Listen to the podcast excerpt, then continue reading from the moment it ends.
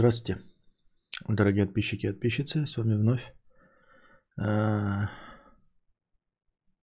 Константин Кадавр и его ежевечернее десятичасовое шоу Константина Кадавра, подкаст Константина Кадавра. Ежевечернее десятичасовое, я подчеркиваю, хотя оно не задается практически никогда. Уважаемый мудрец, информация по сапогам актуальная? Нет. Информация по сапогам не актуальна. Пока нет. Ну, денег нет, но я держусь. Вот такие дела. А, что у нас? десять часов, как обычно. Начался наш подкаст.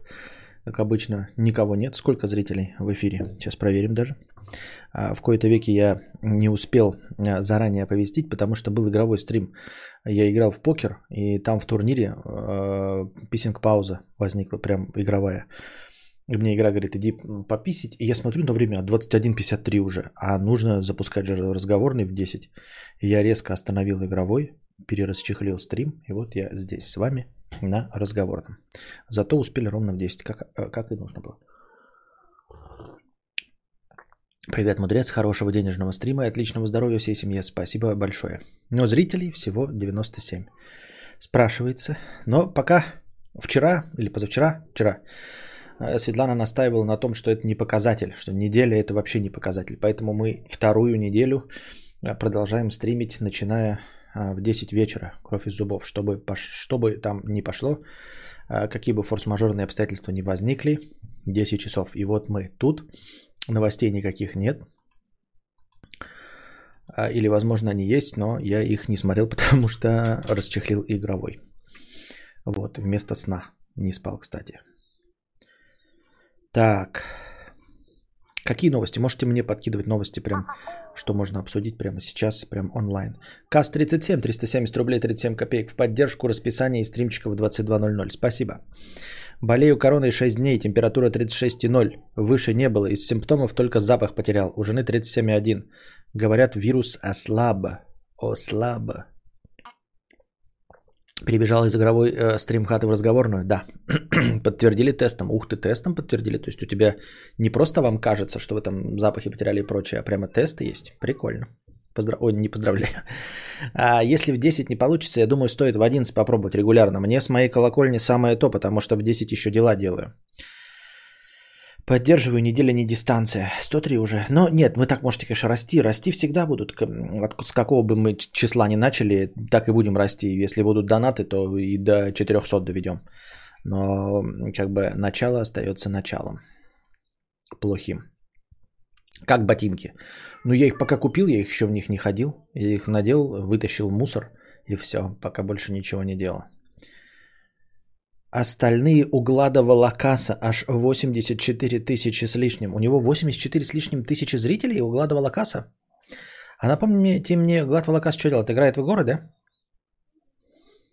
Там с каким-то таким голосом, даже, который я навскидку даже не смогу э, повторить. Да?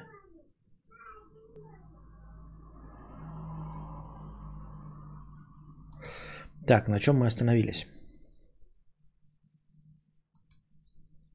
У меня вообще нет симптомов. А доказательства есть, что ты... А, у тебя нет симптомов и нет болезни? Прекрасно.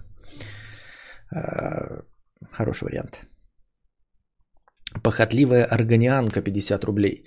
Слушаю я вот вопросы от всяких ребят, которые хотят отработать две недели, потому что, ну, неудобно же.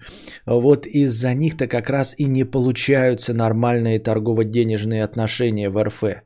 Ребята, вы мудаки, вы членососы, вы тряпки и говно. Сосите, ой, ибо не сосать, ой, ну неудобно же, вы отребье. В целом негативно, и я бы точности так же выразился в году в две тысячи пятнадцатом - две тысячи шестнадцатом. Но поскольку я сейчас свою риторику меняю и немножко ту же самую мысль, но доношу при помощи других слов, но в целом с посылом я согласен.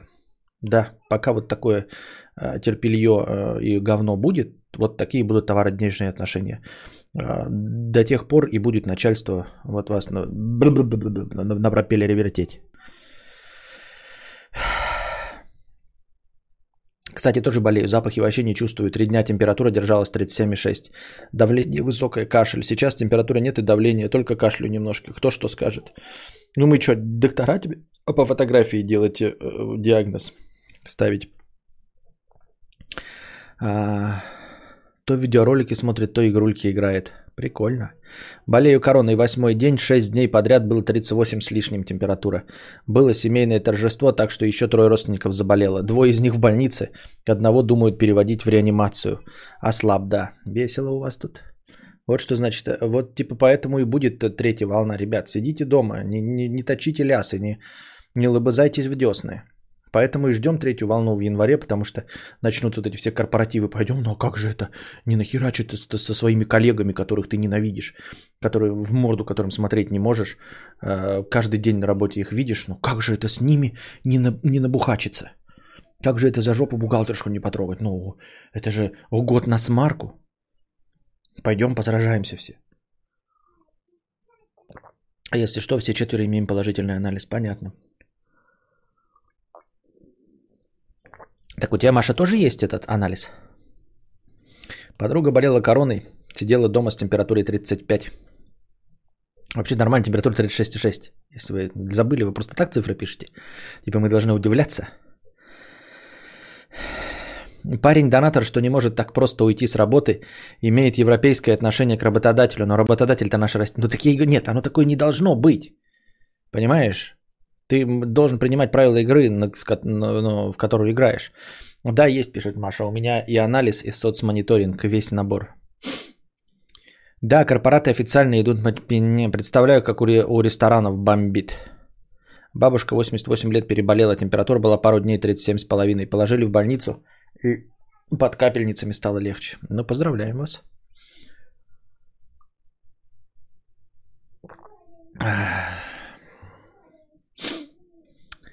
Кек, Кекч, пятьдесят рублей с покрытием комиссии. Привет. Писала историю про удачный секс. Это был не кликбейт, просто э, ироническое название. Послушала историю донаторши про игрушки и поорала. Зачем она себе искала игрушки длиннее пальцев? Лол, где она вообще думает находится девственность? Ты если пальцем в себя суешь, то уже себя продырявила. Все. Вот так. Ну, как бы это вообще не проблема. Мы удивились э, другому, что она решила отказаться от всех. Мне нравится, когда люди говорят о своих планах на две тысячи двадцать первый. две тысячи двадцатый еще не закончился. Самое интересное впереди.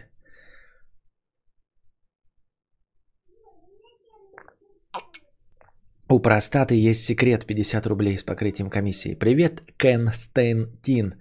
Напомни, пожалуйста, как называется книга по электричеству, которую ты советовал. По скриптум. Мне на самом деле не нужно читать. И я ее не собираюсь. Просто решил спросить. Понятно.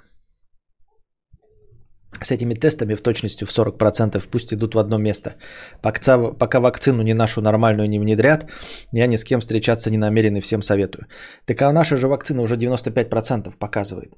По-моему, даже в международных тестах разве нет? Или только в наших своих тестах она двадцать один процент. Ой, девяносто шесть процентов успеха показывает.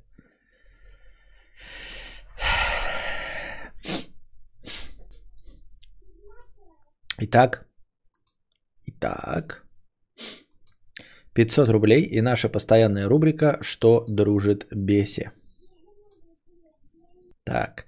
Вот что у меня. Еще пару вещей, которые меня бесят. Первое. Причи... Притчи и присказки, проводящие аналогии с природой.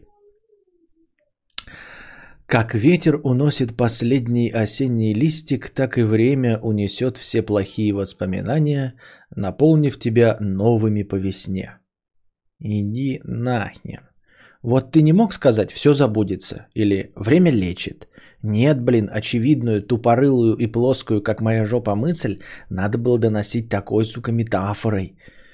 Однажды мудрец сказал, не ты, а сказочный мудрец, сказал, если на ветку падает снежинка, то это почти незаметно. Но снегопад может сломать даже самый древний кедр. Так и злые слова, сказанные тобой, копятся в человеке, а однажды могут переполнить чашу терпения. Иди нахер, на какой хер вместо фразы «ты его однажды достанешь» рассказывать про ветки, снегопады. Как яблоко однажды состарится и прокиснет, так и годы человека уходят подобно талой воде. Но помни, что даже из старого яблока получается прекрасное вино. Так и человек в старости ценен мудростью и опытом. «Иди нахер!» Сказал бы, что любишь милф прямо, а не трахал на мозг своими яблоками. Нет-нет, я и сам люблю пословицы и поговорочки, шутейки, самосмейки, крылатые фразы, иногда всякие «лучше журавль в небе, чем саночки возить, полезая в кузовок», прямо к месту. Но все эти ебучие истории уровня «сидел сенсей под сакурой» для малолетних дегродов в третьем классе меня прям бесит. И всегда это так подается, типа «у-у-у, со, со смыслом». И рассказывается важнейшим загадочным голосом, будто рассказчик сейчас выдал просто копать-колотить какую истину. Типа, а мы-то, сука, не знали, а открыл, сука, нам всем глаза. Бесит.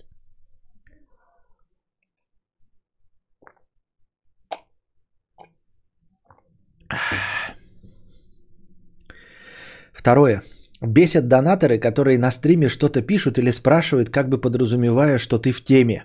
А сами пишут про тему, которую обсуждали полгода назад. Как пишу, как пишу с хатерти я. По поводу тяги в твоей печной трубе, которую обсуждали несколько стримов назад, появилась идея. Как ишь пишут просто не всякие черти.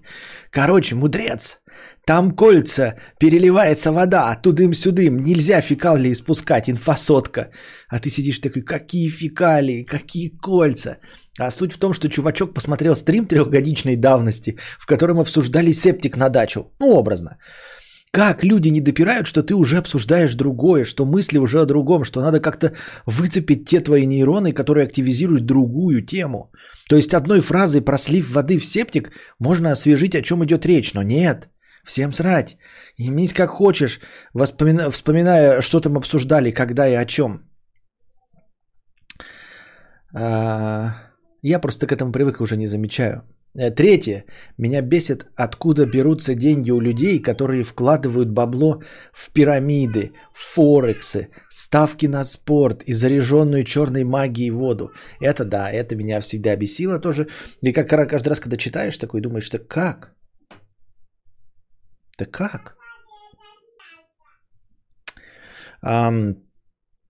Вот мы последнюю новость читали. Девушка, которая хотела стать порноактрисой, сделала сто двадцать семь переводов за полгода на сумму девятьсот девяносто пять тысяч рублей. Фактически на миллион. Ну вот откуда у нее с таким складом ума? Понимаете, даже не вера. Вот мы когда смеялись типа над тем, что люди покупают талисманы за три миллиона. Ну, то есть, как бы, ну пускай они а, эти...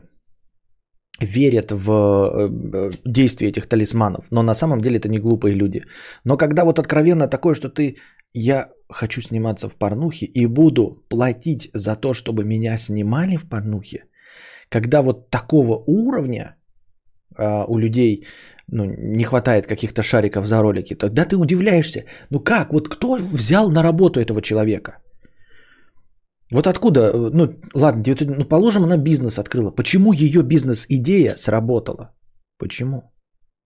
У меня есть ответ на этот вопрос, ребята. Я одну новую тему придумал, но я почему-то грею надежду сделать из нее карпотку для подписчиков, для спонсоров. Вот, я могу ее, конечно, рассказать, а потом отдельно еще ролик сделать, типа карпотку. Вот, но объяснение у меня... Есть небольшое, у меня есть новая концепция, ребята. Нужно придумывать свою концепцию этой э, секты. И вот в моей концепции секты уже есть доктрина Морганы и есть еще вот одна новая концептуальная идея. Ну как концептуальная? Она как бы теоретическая, она ничем не помогает, она просто объясняет почему, что, зачем. Ну так вот, э, откуда у женщины девятьсот девяносто пять тысяч рублей? Кто ее взял на работу с такими взглядами вообще? Кто? Или как заработал ее бизнес? Ну, то есть, почему вот женщина, которая думает, что можно заплатить миллион рублей за то, чтобы самой сниматься в порнухе, чтобы тебя снимали и показывали, что она должна заплатить, как она могла хоть какую-то бизнес-идею реализовать? Мне кажется, что такой человек даже пирожок продать не сможет. Вот. А вы как думаете?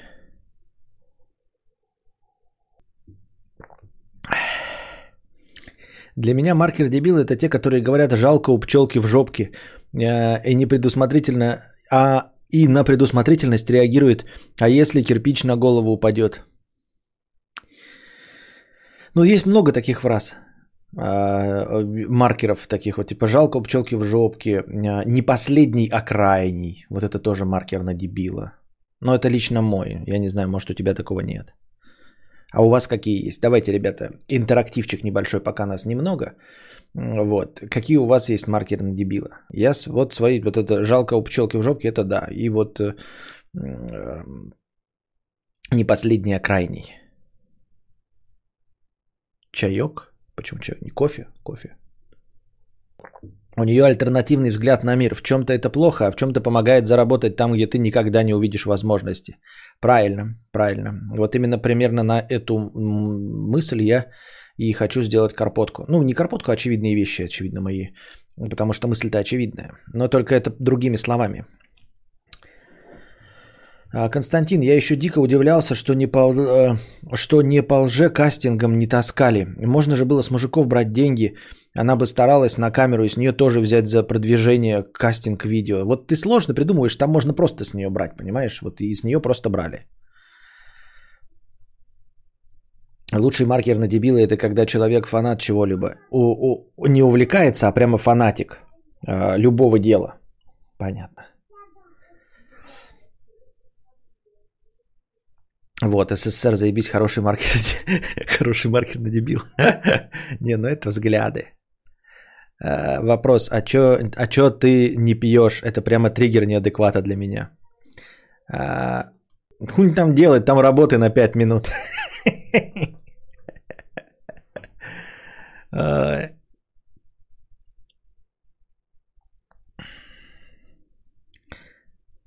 Как дела? Как сажа бела, тоже бесит. Маркер, я уношу кошку на операцию, ее крестят мне вслед. Понятно. Неж, нежели хорошо и нехуй начинать. Да, нежели богато, нехуй начинать. Костя, ты куришь в доме? Нет, не курю. Как перестать думать о смерти во время болезни? Не знаю. Я не во время болезни думаю о смерти. Не знаю, как это избежать.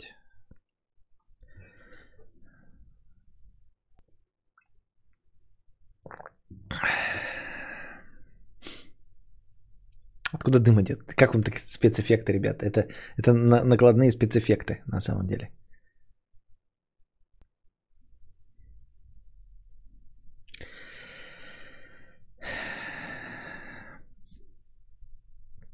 Маркер дебила, когда человек сморкается и харкается на улице не во что-то типа салфетки, а просто так воздух.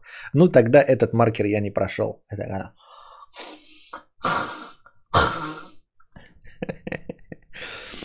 Я прогуливаю работу сегодня, так просто решил похвастаться. Спасибо. Да у Кости пукан дымит.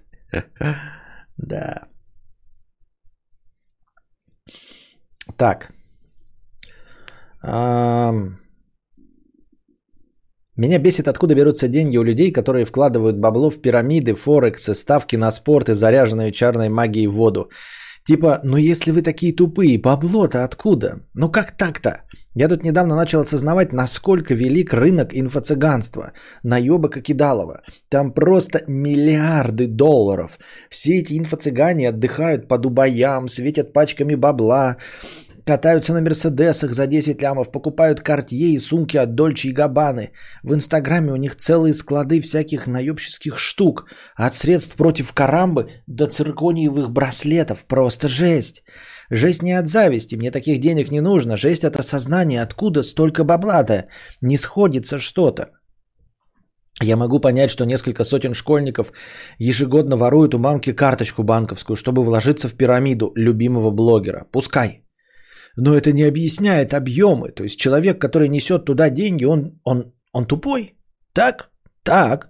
То есть он реально пьет из лужи? Так? Так. Да бабло-то у него тогда откуда? Если инфо-цыганенок катается на Бентли, то это вы ему купили Бентли, дурачки. Так? Так. Так у вас-то откуда бабло на Бентли? Неужто вас так много? Не может такого быть. Инфо-цыган тысячи, а огромная доля из них на Бентли. Что-то не сходится. Удачного стрима. Я об этом говорил, да. Когда послушаешь, как вот люди большие деньги вкладывают, ты задаешься вопросом, откуда, как, как ты заработал эти деньги? Как ты заработал эти деньги? Я не знаю. И никто не знает. А еще неудобно на потолке сидеть. Еще бесит, когда говорят о выученной беспомощности, когда сами не понимают, что это такое. Маркер на дебила, если в одной сфере человек что-то не знает, значит и в другой он профан. В смысле, когда так говорят? Или, или, или что? Или когда человек вообще не в одной... Что ты имел в виду? Или когда человек ни в какой сфере говно? Что?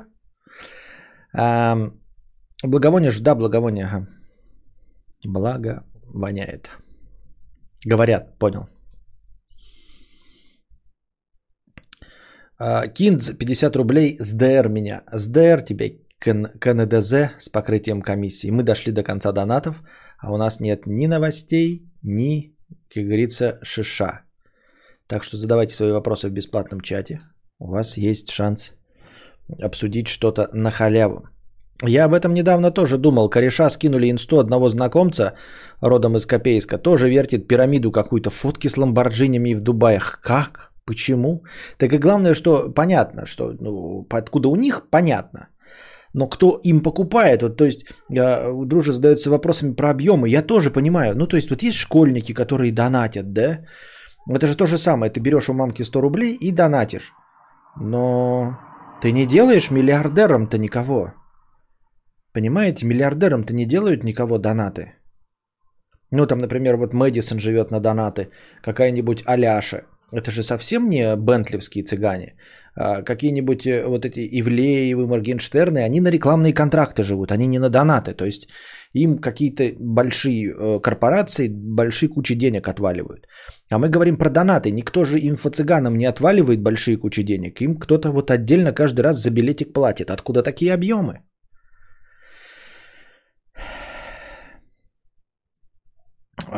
Кирилл пишет во Владивостоке. Я не знаю, правда это или нет, потому что я ссу теперь говорить всякую э, непроверенную фигню. Впервые слышу об этом.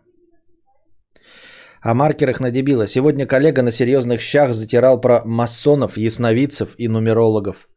Прямо сразу, да, бинго какое-то. Дебильное бинго. Масоны, ясновидцы и нумерологи. А этот... Э, англосаксонский заговор есть там? Ну, просто думаешь, ну, люди бывают бахнутые, да? Ну, хотя бы что-то одно. Я готов мириться, с... у меня тоже, наверное, какие-то бахнутые вещи есть.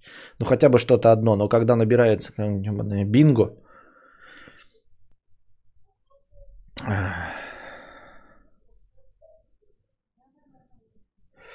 Костя, в России народ все нищает и нищает, а пробки с каждым годом все больше и больше, и не абы что, а Escalade икс шесть Continental джи ти тоже бесит. Так это я уже сам миллион раз об этом говорил. Маркер на дебила, ну слушай, нельзя так с плеча рубить.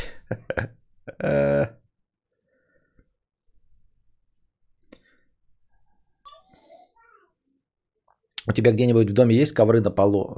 Когда кто-то умный говорит, типа, это ж физика, седьмой класс. Да, ну один ковер есть там, на котором Костя играет. И то вот он появился только месяц назад. И то, чтобы на нем Костя играла, все. А...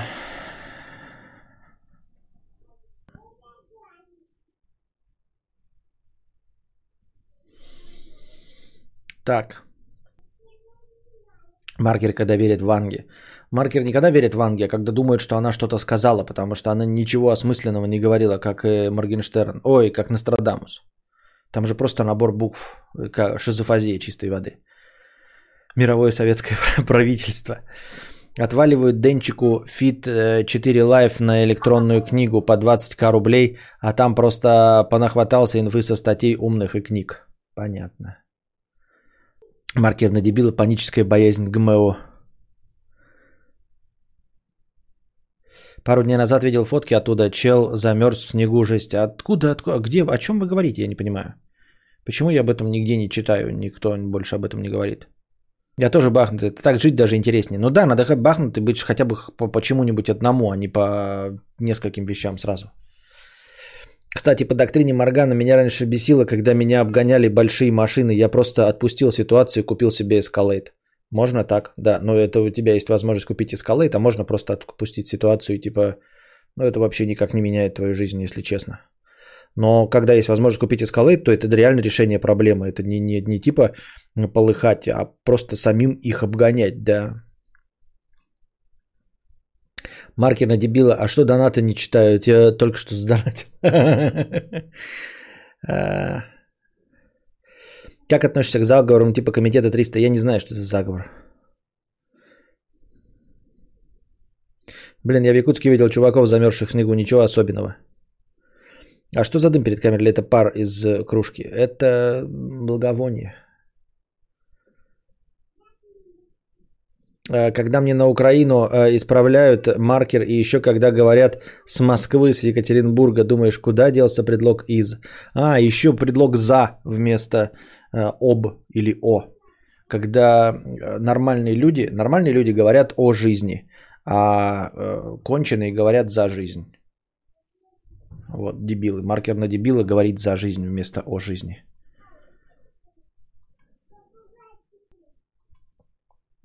Кусочек триста рублей, простыня текста. Ух, одним куском, как Лев Толстой. Без абзаца и без ничего, без нигде. Вредная штука довольно, может голова заболеть по вредности, как курение. Ну, один раз чуть-чуть немножко подымит, что я хотел определенный аромат, но пока получил не тот, что хотел. Маркерный комментарий, начинающийся со слов «никто», абсолютно никто. Тест на дебила. А кто там в Америке на выборах победил? Не знаешь про комитет? Да ладно, какой-то британский гебешник написал книгу, что миром правит комитет трехсот, который состоит из европейских аристократических семей, по сути, тайное мировое правительство. Ой, как интересно. Ладан, мир, индийская... Ладан, но ладан не тот. Нужен настоящий церковный ладан, а это просто ароматизатор. А нужен настоящий, вот который в кусочках, в таких как сахар. Видели? В кристаллах. А вот такой я не знаю, где купить кристаллический. Который в ладанках, вот в церквях, когда там совершенно другой запах. Ну не, не другой запах, запах-то такой же, но вот как-то концентрация его другая. А вот это просто ароматизатор. Считали примерно проект успешного инфо-цыгана. На старт хватает двести тысяч. сто тысяч создается и накручивается, пиарится инста.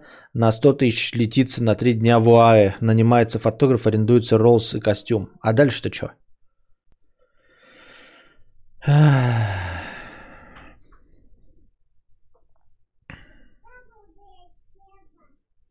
Смола в церкви вроде продается. Да? И потом в чем ее? Куда ее девать? Как? В церковной лавке можно купить. Я в церковной лавке в Белгороде спрашивал, есть специальная церковная лавка вот у нас в торговом центре, там нет. Мирового правительства не существует, всем заправляет Константин Кадавр, скрывается все под видом нищего стримера. О чаевых. Константин, я открыл для себя один э, странный факт. Чаевые вредят всем. Поясню. У меня на работе оплачиваемый обед. Не с удержанием зарплаты, не с махинациями, а тупо бесплатный. Выдают талончик и идешь в конкретный ресторан, где тебе приносят бизнес-ланч, который ты поедаешь, а работодатель потом по талончикам рассчитывается с ресторацией. Первые дни, как эту систему ввели, жгло ощущение, что мы гондоны и не оставляем чаевых. Ведь нам-то обед абсолютно ничего не стоит, а мы даже не оставляем даже полтинника за четверых. Но шло время, ходим мы туда, естественно, каждый рабочий день, и я стал ловить себя на мысли, что в отсутствии чая всем только легче, и нам, и официантам. Так официанты могут себе позволить более, более свободное отношение к клиентам. Они не надеются на чай, поэтому ведут себя естественно, не стараются угодить. Могут позволить себе без рисков небольшие косяки. Не сразу забрать тарелку, немного перепутать заказ и принести одну порцию черного хлеба вместо белого. При всем при этом они с нами так же вежливы, как и с платниками, обслуживают всех по мере того, когда кто пришел, а хлеб меняют на белый при напоминании и делают это с улыбкой. То есть с точки зрения официанта мы максимально предсказуемы, он знает, что от нас ничего не получит, и это абсолютно его устраивает. Нам тоже комфортно, мы не терзаем себя оценкой работы официанта, чтобы потом, исходя из этой оценки, оставить на чай. Не ищем наличку, чтобы оставить на чай и прочие мелочи. То есть, когда из уравнения посетитель плюс официант равно обед убрали чаевые, всем стало проще и легче. Уровень обслуживания не упал, а напротив поднялся, и вообще все счастливы и довольны. Конечно, может, они каждый день харкают нам в тарелки на кухне, но этого никто не знает, и от этого даже самый щедрый чай э, э, не спасет. Как думаешь, мой случай ошибка выжившего или мои выводы отчасти правильные? Э, я думаю, что твои выводы неправильные, э, потому что они э, конкретно работают в твоей ситуации, конкретно с твоими официантами. То есть у вас э, в твоей ситуации и в ситуации с вашими официантами, которые знают... При этом, э, почему вот вы говорите, что вы не даете им на чай? Они знают, что вы, по сути, можете прийти в ресторан без денег, а с талончиками, понимаешь? У них еще и плюс есть в голове особенная галочка, которая э, дает им понимание, что у вас денег может не быть вообще в принципе, потому что вы по талончикам.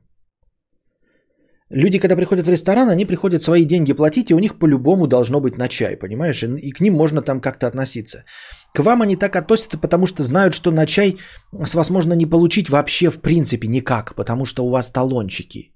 Вот. Это во-первых. А во-вторых, система чая и все, что возможно, все, все, что рядом с ней связано, я считаю... обсуждать на территории Российской Федерации абсолютно бессмысленно. У нас нет культуры чаевых.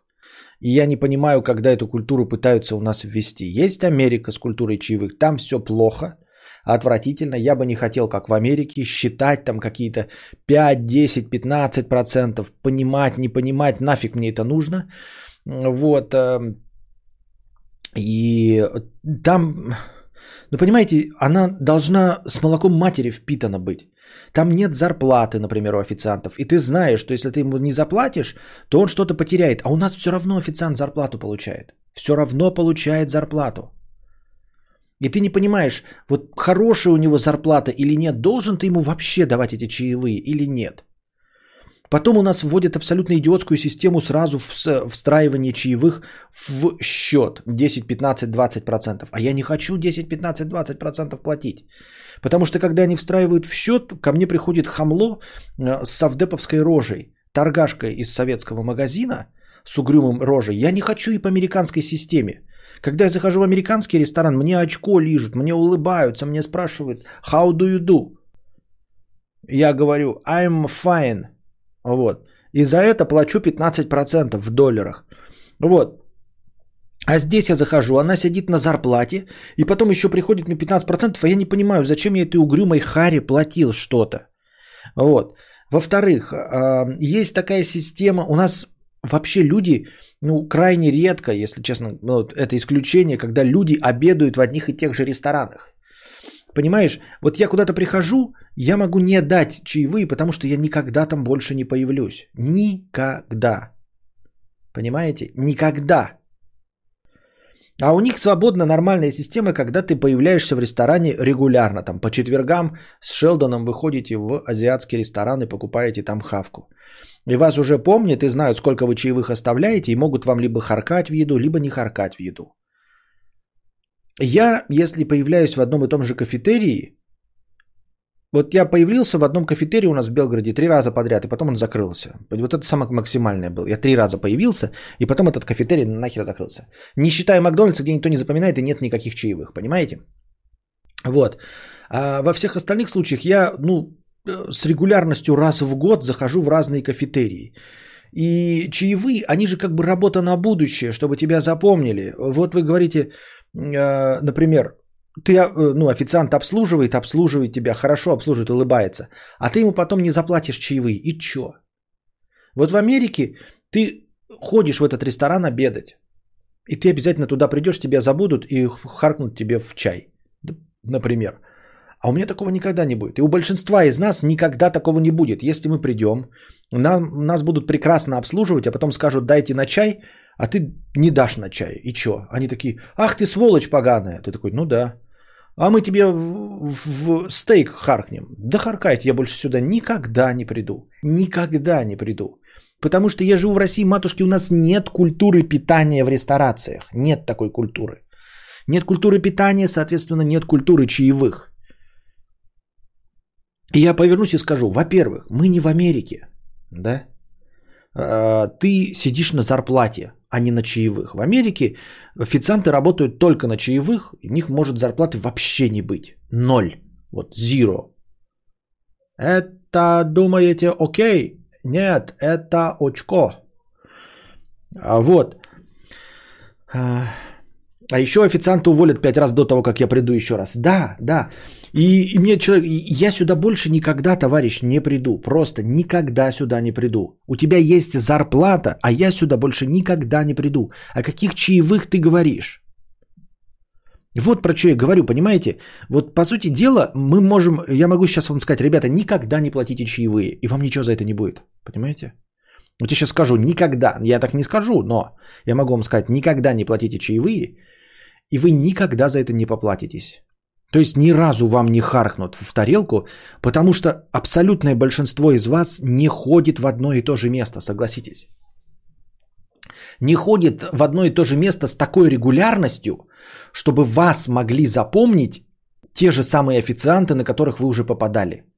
Хоть кто-нибудь из вас может напомнить сейчас момент, когда вы приходили куда-то, и там был тот же официант, с которым вы уже встречались. То есть надо совпадение, что вы пришли в этот ресторан второй раз. Там тот же официант, этот ресторан все еще существует, а у вас все еще есть деньги ходить в ресторан. Понимаете, в такую ситуацию попадают люди, вот говорит человек, да, нам написал, он говорит, я работаю, вот, вот где он работает, что у него, он нам написал, не, вы не, не вычитают из зарплаты, не какие-то там он сам платит, абсолютно все платит контора. Вы понимаете, насколько это редкое событие? То есть он, скорее всего, работает в какой-то элитной конторе, в элитной конторе с элитной зарплатой, ну, осознаете? Потому что в большинстве случаев, когда вам дают талончики, у вас из зарплаты это вычитают, еще какими-то хитрыми способами заставляют вас платить, правильно? Он говорит, ничего, это платит абсолютно полностью контора. Он работает в охеренном месте. У него, скорее всего, офигенная зарплата. Люди, которые ходят регулярно и жрут в одном и том же ресторане, они могут позволить себе платить чаевые. Они не задаются этими вопросами. Если мы задаемся этими вопросами, значит, мы не посещаем рестораны. Значит, мы не посещаем рестораны, которые живут достаточно долго, чтобы запомнить нас, и там не работают официанты достаточно долго, чтобы запомнить нас. Поэтому э, я этого не поддерживаю, да, но в целом, если вы не будете платить в России нигде чаевые, вы никогда не нарветесь на харчок э, в блюдо из-за того, что не взяли. То есть вам могут нахаркать в ебало просто. Ну, не забываем, что люди вообще такие, да? То есть вам просто могут харкнуть в блюдо беспричинно. Но чтобы вам харкнули блюдо, в блюдо за то, что вы не платите чаевые, нужно, чтобы сошлись множество векторов в одной точке. Так, писинг пауза. Оу, а у нас тут, оказывается, почти кончилось настроение. У вас тут шанс совсем немного, чтобы докинуть настроение.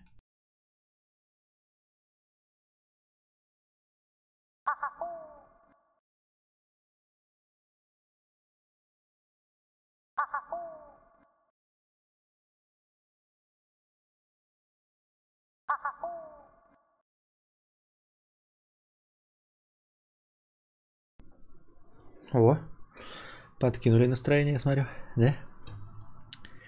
У нас произошел э, разминка жопы, только пораньше чуть-чуть, да? Ну ничего. А...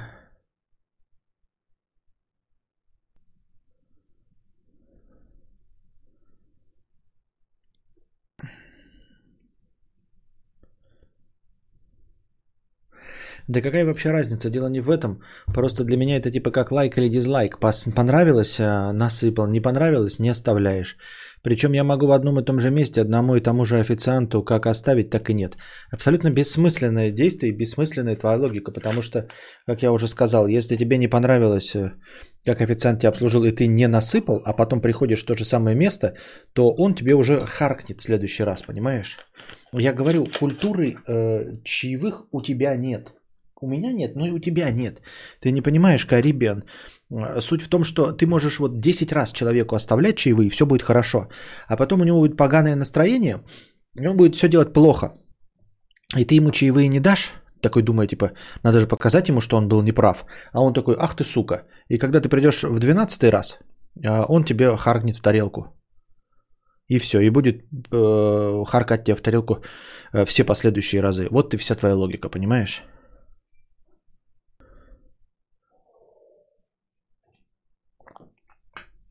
Это не добровольный пожар. Ты пишешь, я доставляю это запчасти, не оставляю, в чем проблема, и почему именно официантам не оставлять? У нас нет культуры.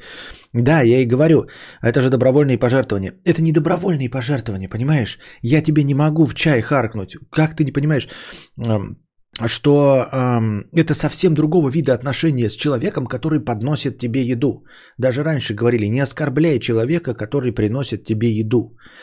А тут настолько тонкие материи, что ты не представляешь, что его может оскорбить, этого дурачка, который подносит тебе еду, понимаешь? Это не отношение добровольных пожертвований. Ты здесь мне сейчас скажешь, ты пидор, мне сейчас скажешь, и скажешь, я тебе никогда больше донатить не буду. И даже призовешь всех остальных не донатить мне. И кто-то тебя даже послушает. И все равно я ничего тебе не сделаю. Никогда тебе не харкну в тарелку, просто потому что я не имею доступ к твоей тарелке. Я абсолютно ничего не смогу сделать, если ты не будешь мне донатить. Это вообще абсолютно другие отношения. В этом и мякотка. Система с донатами, она есть. И ты можешь поощрять, когда я говорю что-то хорошее, что тебе нравится или развлекаю тебя. А можешь не поощрять, когда тебе не нравится, что я говорю, или наоборот нравится, но ты не хочешь сегодня поощ- поощрять. От этого а, мои действия не меняются. То есть у меня меняется только длина стрима. Я никогда не говорю, ребята, сегодня донатов мало, я буду вести стрим хуёво. Не бывает такого, понимаете?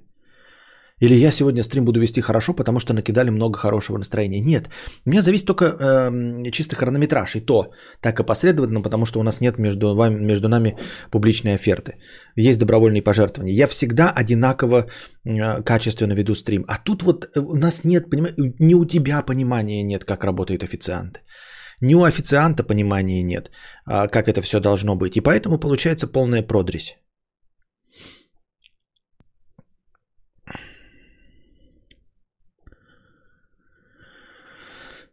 Как тогда по логике я доставляю автозапчасти? Я же не могу в них харкнуть, но мне оста- оставляют на чай? Зачем тебе оставлять на чай?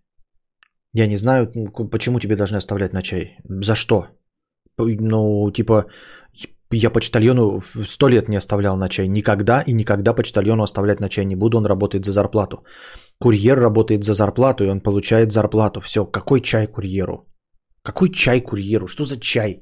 Чай есть официантов. Вот нет, понимаете, вообще четкого понимания. Мы с вами спорим на пустом месте. У нас даже четкого понимания нет. Какие курьеры? Какой нахуй курьеру чай? За что, блядь? Это его работа. Просто за быструю доставку, улыбку и так далее. Страна США. Что? А почтальону надо на чай давать, который газеты приносит? Я просто не очень понимаю, почему почтальону тогда не надо, почему курьеру надо, а почтальону нет.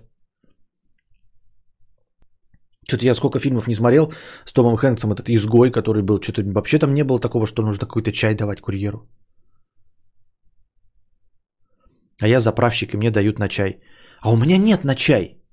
Ребята, у меня только безнал. Какой чай? Я не могу заправщику дать на чай, потому что у меня нет. У меня нет нала, чтобы дать на чай курьеру. Нет у меня нала вообще никогда. И при чем тут США, Карибиан, да, вот там Кас замечает. А, при чем тут США? Мы не говорим про США. Ты про США спорь с эс-ша-ашными, со своими корешами, и там решайте, даешь там на чай, не даешь на чай. При чем здесь США? Мы говорим про Россию, я сто раз сказал, на территории Российской Федерации у нас не было такой культуры на чай давать. Вообще. У нас и кабаков-то было раз-два и обчелся. И тем более нет такого, такой культуры на чай давать. А вы мне говорите про США. Причем здесь США?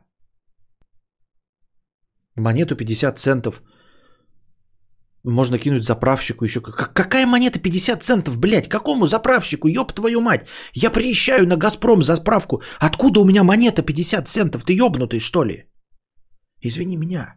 Нахер, блядь. Вот для таких моментов мне нужна стримхата, блядь. Ты ёбнутый, что ли? Какие пятьдесят центов, блядь? Какой баксик? Какой баксик, блядь? Откуда я тебе его достану? У меня карта оплаты, блядь. У меня рублей нет. А ты говоришь, блядь, баксик кинуть. Кому, блядь, дяде Вене? Нахуй ему твой баксик, блядь, и пятьдесят центов. Ты заебал меня, блядь. Сил никаких нет.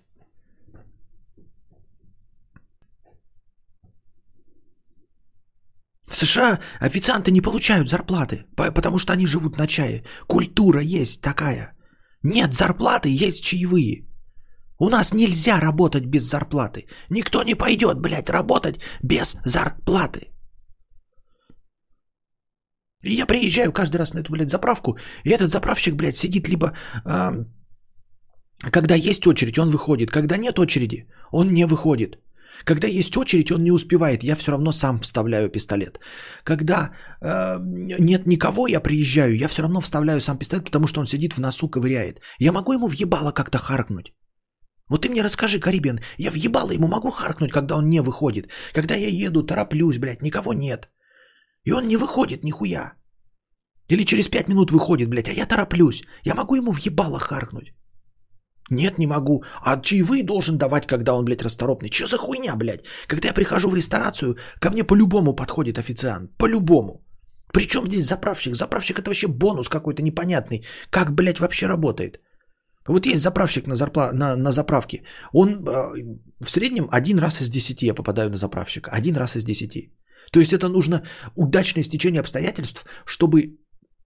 стояло вот три машины, и он каждому из нас успел подойти, понимаешь? И даже не каждому, он потому что стоит, одну заправляет. Я все, я уже сам вставляю. Я что ему должен давать? Вот когда он не исполняет свои обязанности, я могу ему сказать: эй, ты пидор, блядь, ты говно. Не могу. Почему, когда он хуево делает свою работу, я никак на это повлиять не могу?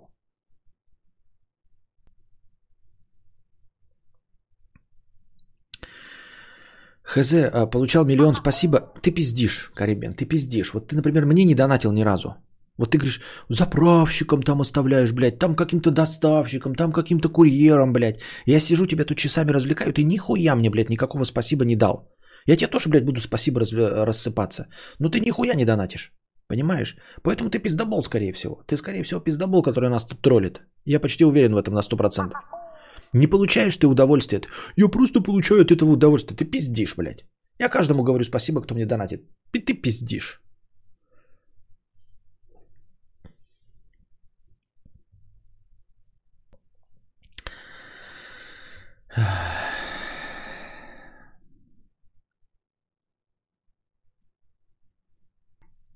Борис Ги, девятьсот девяносто семь рублей с покрытием комиссии.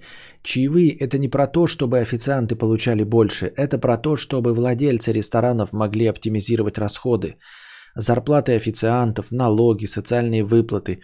Ибо студентка предпочтет зарплате семнадцать тысяч, зарплату пятнадцать тысяч плюс чай. А выплат в бюджет чай не требует. А на клиента вообще всем похуй.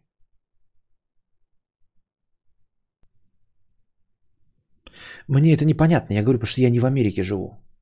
Это какие-то, блядь, студентка предпочтет зарплате семнадцать тысяч, пятнадцать плюс чай? Почему? Почему? Вот, например, мой опыт работы подсказывает, когда мне предлагали, типа, зарплату восемнадцать тысяч или пятнадцать плюс проценты от продаж. Я всегда выберу восемнадцать, потому что я ничего продать не могу. Я ничего в своей жизни продать не могу, блядь. Меня даже начальником ставили, потому что я продавать не мог, поэтому мне давали, блядь, делать, быть начальником. Потому что я продавать не умею. Нахуй мне твои, блядь, пятнадцать плюс проценты. Что это за бред, блядь? Ну, приду я официантом. И ты мне скажешь двадцать тысяч, либо семнадцать плюс э, чай. Я скажу, давай двадцать. Мне никто на чай три тысячи не заплатит. Вы видели мой ебальник? Я буду просто ходить, раздавать всем блюда, и мне никто на чай не оставит. Я в России живу. Надеяться, что, блядь, какой-то Карибиан когда-то раз в триллион лет приедет из США и оставит мне, кинет мне пятьдесят центов, блядь, держи жиробубель, блядь, на чай? Реально, что ли? На... Из-за этого мне отказываться от части зарплаты, потому что, блядь, какой-то Карибиан, может быть, когда-то мне пятидесятицентовую монетку, блядь, в копилку кинет, когда я буду другим работать над столом, блядь. Заголю копилку, а мне туда, блядь, монетку кинет, скажет. На чай, блядь, братуха. Нахуй мне это надо, блядь? Что это за бред?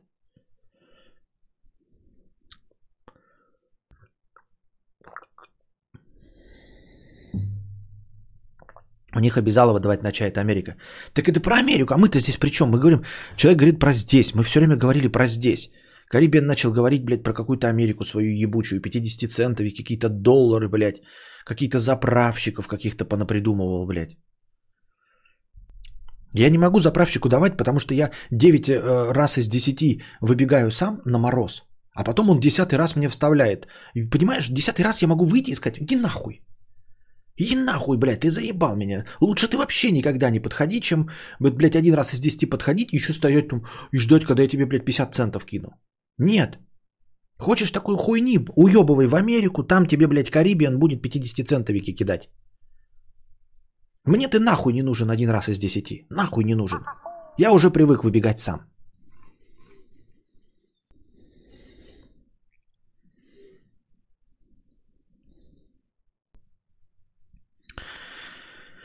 Так. Да ты, ты тему-то поднял, конечно, кусочек за триста рублей. А, у вас хотя бы заправщики есть? Я вообще никогда не видел в Белгороде.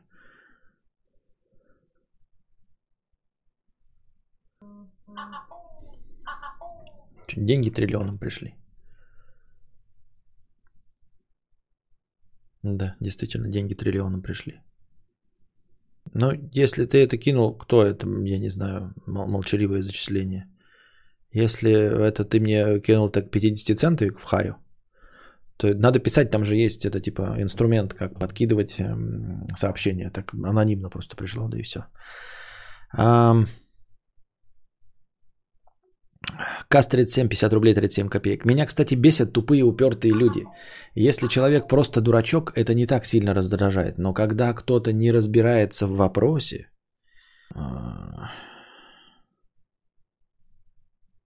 На чай. Ну вот вижу, на чай. Спасибо. Ам... Я не Фифа и Белоручка, заправщики идут на юг, пишет Антон Фре. Тачки люблю, но вот не хотел вонять руками. Купил канистру на Лукойле, попросил ее заправить. Мне сказали, заправщики после двадцати ноль-ноль уходят, сам давай. Вот я и говорю, в этом и смы- смысл. Потому что э, я говорю, мы можем там лет через пятьдесят как-то устаканить у себя какие-то представления о чае. Может быть, они у нас сформируются, может быть, наоборот, отомрут, я не знаю. Но сейчас это все в каком-то состоянии хаоса. И мне он говорит, блядь, про заправщика. Заправщик, это, понимаешь, какая-то услуга должна быть. Я должен видеть, что он старается. А когда я девять, десять раз приезжаю, и он только один раз выходит, я не буду ему платить ни копейки. Вот что ты должен понять, Карибиан. Если я девять раз приехал, и он девять раз меня не обслужил, то когда он ко мне десятый раз соизволит подойти, я ему платить ни копейки не буду. Потому что он плохо работает. Он девять раз из десяти не работает, понимаешь? А когда он подошел, это в девять раз меньше, чем когда он не подошел. Вот о чем речь. Когда я прихожу в ресторан, я не могу получить еду без работы официанта. Не могу. Если я там ем, значит официант надо мной поработал. А на заправке в девяти случаях из десяти я сам все делаю. И когда на десятый раз от меня что-то что-то требует, я хочу, ну, то есть я готов ему дать на чай, давать на чай по десять рублей, ну, каждый раз, чем один раз сто рублей, когда девять раз я бегал сам. Понимаете меня? Согласитесь, это же справедливо.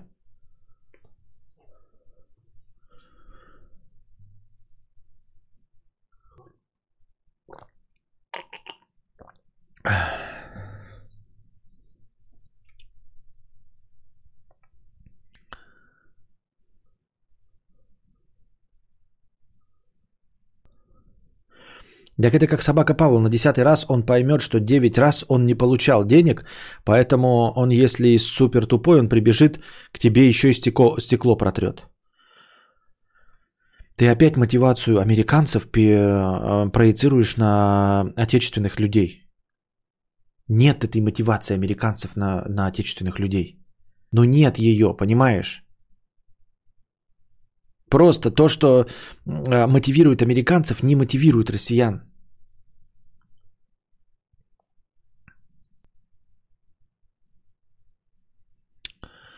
А... Так вот, меня сильно бесят тупые, упертые люди. Если человек просто дурачок, это не так сильно за... раздражает. Но когда кто-то не разбирается в вопросе и с пеной у рта доказывает и не принимает что-то, бесит. Я не про холиварные вопросы ПК или консоль, именно про факты, типа дважды два четыре.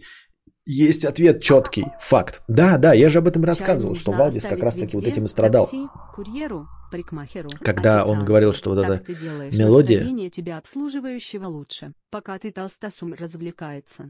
Решетка Ауди с отставанием в развитии. пэ эс маркер на дебила, это просьба сделать подкаст погромче. А, вот, я не слышал, потом отвечу на это. Ну и вот. А, Валдис же как раз таки и отстаивал, ну что типа мелодия из кинофильма «Профессионал», это из кинофильма «Леон», потому что он думал, что «Леон» это то же самое, что фильм «Профессионал». И любые доказательства, там, даже титры и отрывки из фильмов с этой музыкой не доказывали ему ничего.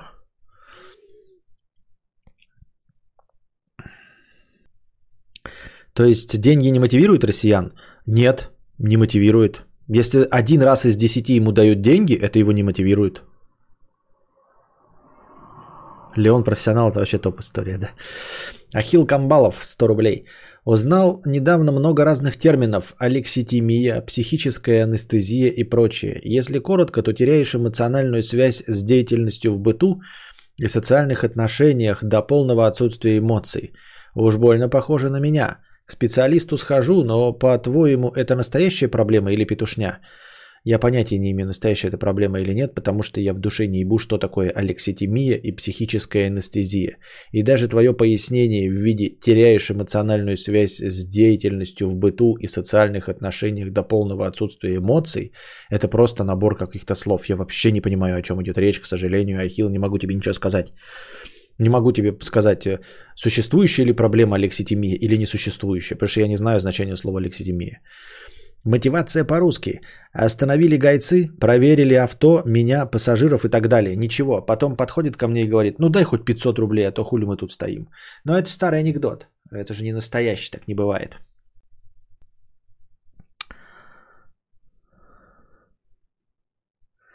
Вы к моему че- синему чеку на шесть процентов прилипли. Александр Суравцев, пятьдесят рублей. Для меня маркер на дебила – это когда тема разговора уже закрыта, а человек продолжает тему. Игорь Иванов, тысяча рублей. Спасибо с покрытием комиссии, за покрытие комиссии. Учителям букеты цветов и сборы денег на шторы постоянно и хер, когда это кончится в России. Да, вот, например, э, про разницу восприятия, да? Когда-нибудь увидели такое, чтобы вот на шторы собирали в американской школе? Ну, есть платная школа. Ты в платной школе платишь.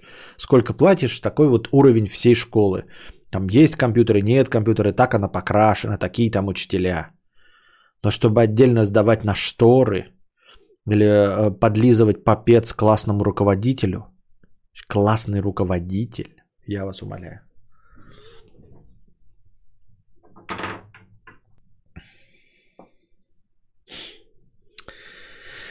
Пенис в глухом лесу, пятьдесят рублей. Костик, привет. Вот был прикол прошлой ночью. Набрал воды с лимоном, крикнул «Алиса, подкасты Кадавра!» и лег спать. Минут десять слушал и уснул. Утром на паркинге меня спрашивает сосед: «А что у тебя ночью в гостях мужик был какой-то? Спать мешал».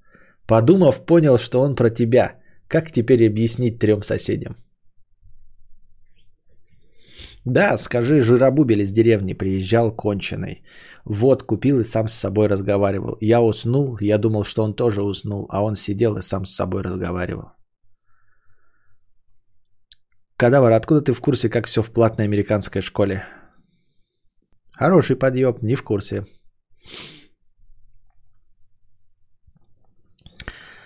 А... И да, Костик, из предыдущих стримов, лично я вообще засыпаю в девять по эм эс ка, ваши десять, у меня одиннадцать. Короче, если бы ты начинал раньше, часов в семь, было бы отлично, но я петух, поэтому слушаю в аудио утром. Никто вообще не придет в семь. Я так думаю, это кажется.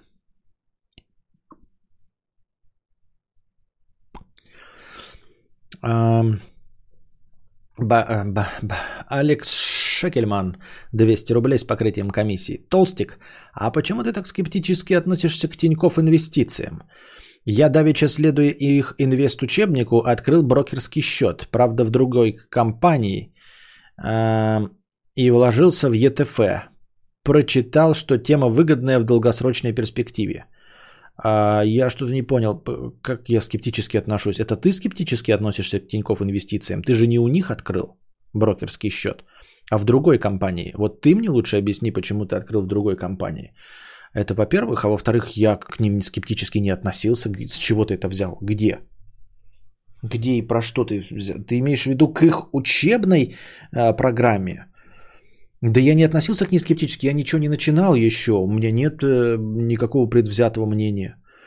А Тинькофф или Альфа-инвестиции, это вообще не имеет никакого значения, если все это на законном уровне, поэтому у меня не было никакого скепсиса, раз. Во-вторых, а во-вторых, это, во-вторых, это ты, э, следуя их инвест-учебнику, открыл брокерский счет почему-то не у них. Насчет их программы обучения я ничего не говорил. Кстати, история из жизни. Когда сидел в кафе, смотрел тебя на телефоне без наушников, забыл дома. Так подошел какой-то парень и сказал, что петух меня, этот петух меня забанил. Серьезно? Такого быть не может. Я не представляю. Ребята, вот сколько у вас человек сидит? триста семьдесят человек. Вы равномерным слоем размазаны по всей территории Российской Федерации. У нас заходят люди и пишут, что они меня слушают из Японии, там, из Владивостока, еще откуда-то. Масса людей слушают в записи, то есть равномерно размазаны по всей территории Российской Федерации. Я вообще поверить не могу, что вы можете встретить случайным образом еще одного кадаврианца. Нет, я понимаю, если вы там списались в каком-то чатике и сказали, давайте все московские кадаврианцы соберемся и попьем кофе, наберете пять человек, верю. Или что вы встретите кадаврианца, например, там где-нибудь в Художной восемьдесят девять пятьдесят шесть, тоже неудивительно. Но что ты будешь сидеть в одном рандомном взятом кафе, и к тебе подойдет другой кадаврианец, хуй я в это поверю. Этого не может быть просто. Я постоянно встречаю случайно людей, которые тебя знают. Ощущение, что смотрят в сену тайком. Ты встречаешь людей, которые... Я постоянно встречаю случайно людей, которых, которые тебя знают. Вот твой рассказ, он похож на то, что вот я сейчас пойду в комнату и случайно встречу человека, который тоже меня знает. Это будет моя жена. Я его случайно встретил. Ты встреч... случайно встречаешь одних и тех же людей, своих знакомых.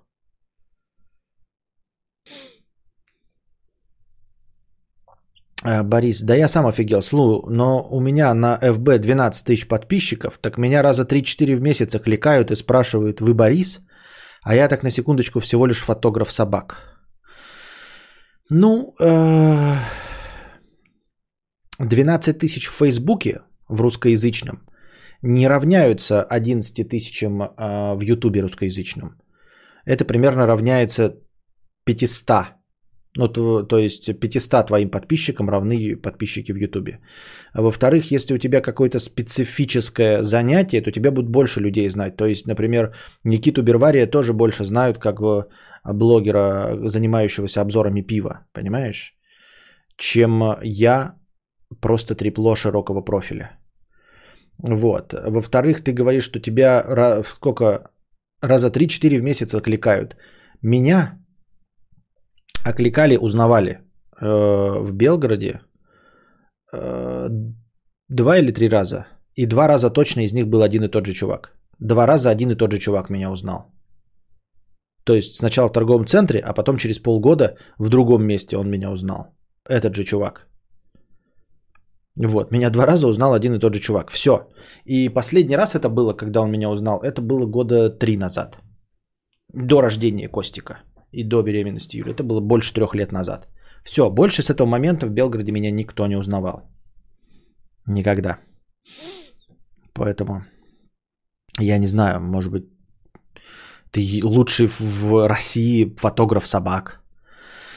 А еще у меня к тебе претензии. То есть, когда тебе полчата, некоторые с пеной у рта говорят, что попробуй ты написать книгу, чтобы понять, плохо или нет. Но ты додумался с нихера случайно, ну ё-моё. Но ты додумался с нихера случайно, но ё-моё. Я не очень понимаю твою претензию, что ты имеешь в виду. До чего додумался? До того, чтобы написать книгу? я как бы начинал, и у меня есть начатые книги, да, и, и, и рассказы, э, написанные в прошлом десятилетии. Вот. Но они уровня моих музыкальных экзерсисов, поэтому я их не показываю и э, стараюсь э, игнорировать и делать вид, что их нет, такого у меня опыта. Вот, это во-первых. А во-вторых, что значит вы мне говорили писать-писать книги, и я такой как будто бы сам до этого додумался. Я разве написал?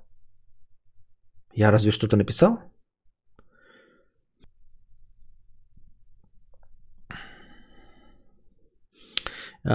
Твои средние триста пятьдесят имеют в себе двадцать, пятьдесят, двадцать пять-пятьдесят случайных пассажиров, которые приходят послушать и идут мимо.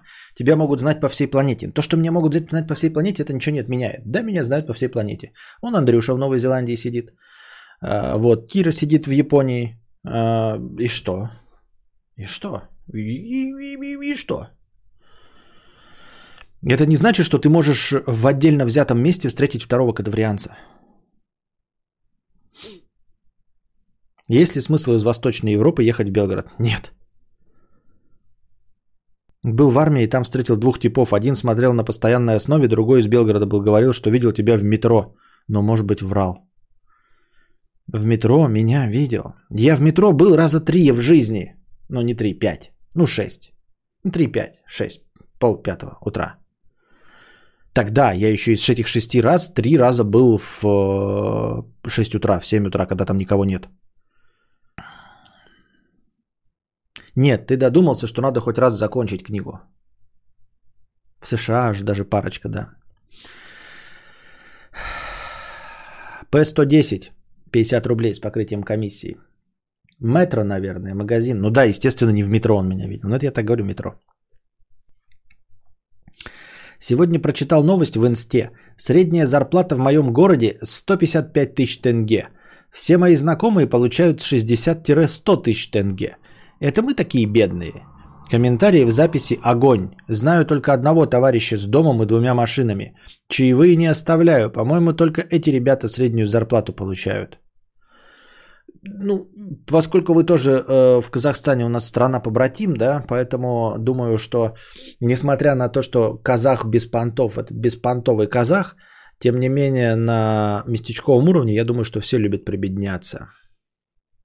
А на самом деле... А может, наоборот, это связано с понтами. То есть, когда тебя спрашивают, сколько ты получаешь, ты говоришь сто пятьдесят пять тысяч.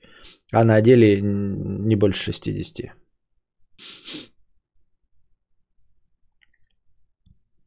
Алекс Шекельман, сто рублей.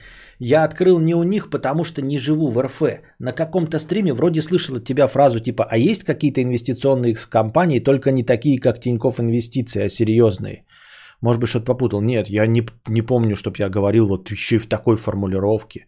Я мог сказать, какие вообще есть инвестиционные компании. Не компании, а типа я спрашивал, я вообще, ну, типа, что такое брокер? И мог спросить, что вообще есть, кроме Альфа Инвестиций и Тинькофф Инвестиций, вообще в целом, что есть. Но не в ключе э, и не под соусом, что Тинькофф говно, а просто поинтересоваться, что еще есть. Что такое тенге и куда сосать? Тенге – это национальная валюта Казахстана.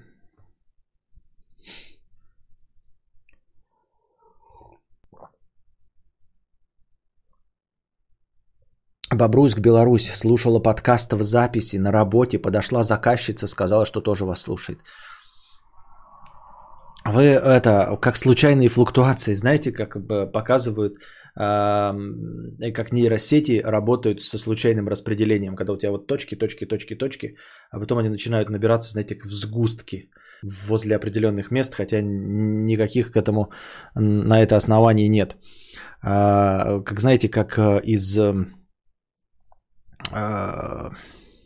из просто материи, или я не знаю, как это правильно называется, то, что было до большого взрыва, просто начинает так вот энергия собираться в одну точку, да? И вы вот, видимо, такие же скопления, точки скопления силы, что притягиваетесь друг к другу. Случайные сегменты кода. Я не знаю. Мне кажется, что это противоречит официальной науке. Что согласно закону больших чисел и малых чисел, вы не должны в жизни, в принципе, встречать людей, которые знают о моем существовании. Ну просто... Нет, я понимаю, что люди... Видели меня много людей. Ну, прям видели, да? На Ютубе сталкивались, посмотрели какой-то ролик, но забыли обо мне. То есть не знают, что я Константин Кадавр, не знают, что я веду стримы. Таких людей их, да, многие, может быть, тысячи. Но так, чтобы это осознанно человек знал, кто я такой, и называл себя слушателем, таких людей пренебрежительно мало. И все довольно равномерно размазаны по планете Земля. Ну, может быть, чуть-чуть побольше скопления в Москве и в Питере, и то потому, что в этих местах скопление любых людей. Вот и все.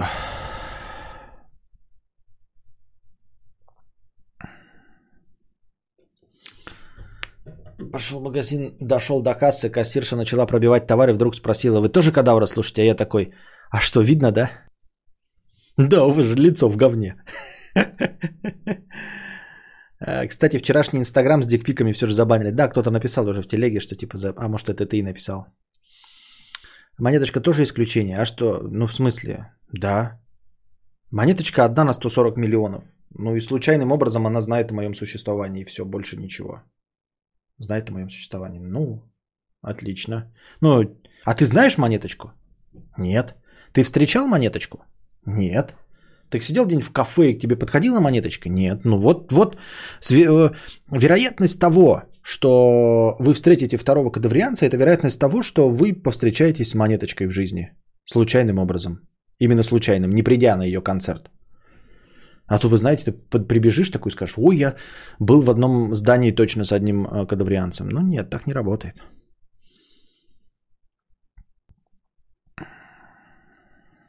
Какие же смайлики на Ютубе говно по сравнению с Твичом? Пиздец просто.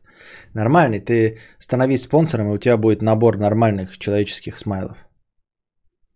Например, смайлик вот, текущая курага.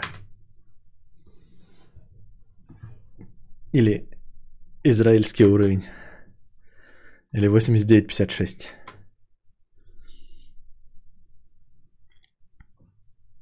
Ну, Хова знает, дружи знает. Да, так это и говорю.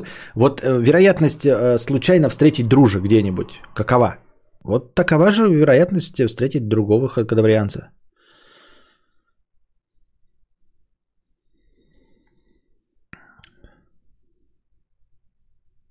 А был ли персонажи, которые хотели, например, подходили сфоткаться или пытались поговорить с тобой, как со старым другом? Я говорю, меня вообще не узнавали. Никогда.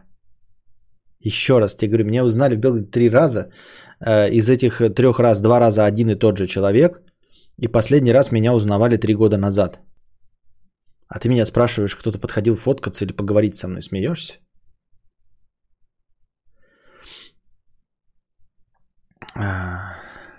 Продам гараж пятьдесят рублей. М-м, маркер на дебила — это когда в донате набросили тему о чаевых в РФ. Костя продолжает рассуждать именно о РФ, но в чате начинается: а вот у нас в США. Да ладно.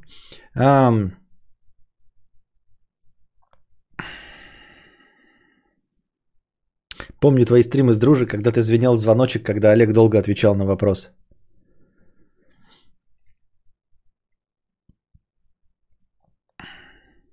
Дружи и Монеточка не ходят в шавуху возле моего дома, поэтому я их не встречу. А вот в аэропорту Праги сразу встретился индука. Понятно.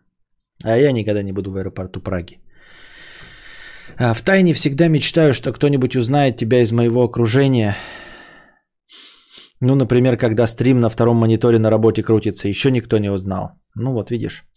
Вот это уже похоже на правду. Звучит правдеподобно. Рыба с аллергией Навалдиса, тысяча рублей с покрытием комиссии. Чай нужно оставить везде. Такси, курьеру, парикмахеру, официанту. Так ты делаешь настроение тебя обслуживающего лучше. Пока ты, толстосум, развлекаешься. Хэштег аудио с отставанием в развитии. Маркер на дебила — это просьба сделать подкаст погромче. Я понимаю, я же, ребята, не выступал против чаевых.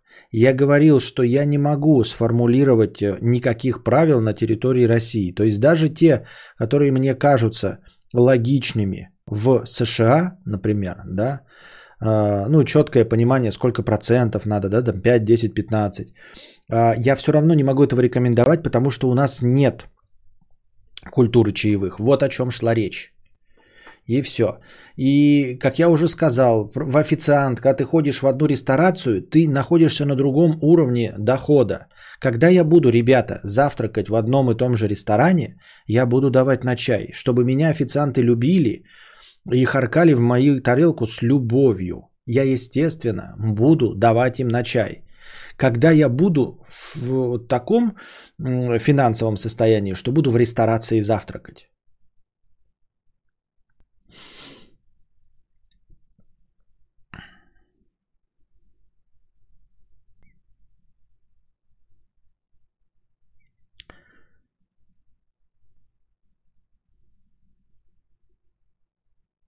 Вычел? Что? А-а-а. Нет культуры, ибо нищий. Вот и все правило. Ну, вообще, возможно, да. Ну, то есть, как, как может образоваться что-то в качестве добровольного внесения денег, понимаете?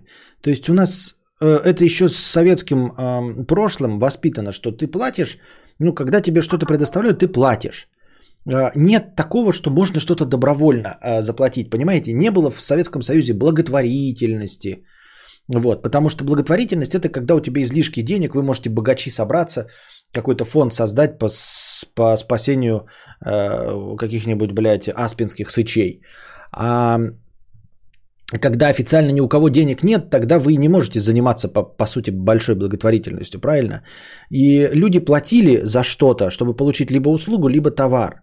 Они не привыкли, что деньги можно давать вот в качестве добровольного пожертвования. То есть единственное, что протянулось с тех далеких времен, это подаяние в церкви. И то церковь э, усиленно шпыняли и, ну, в общем, не давали развиваться.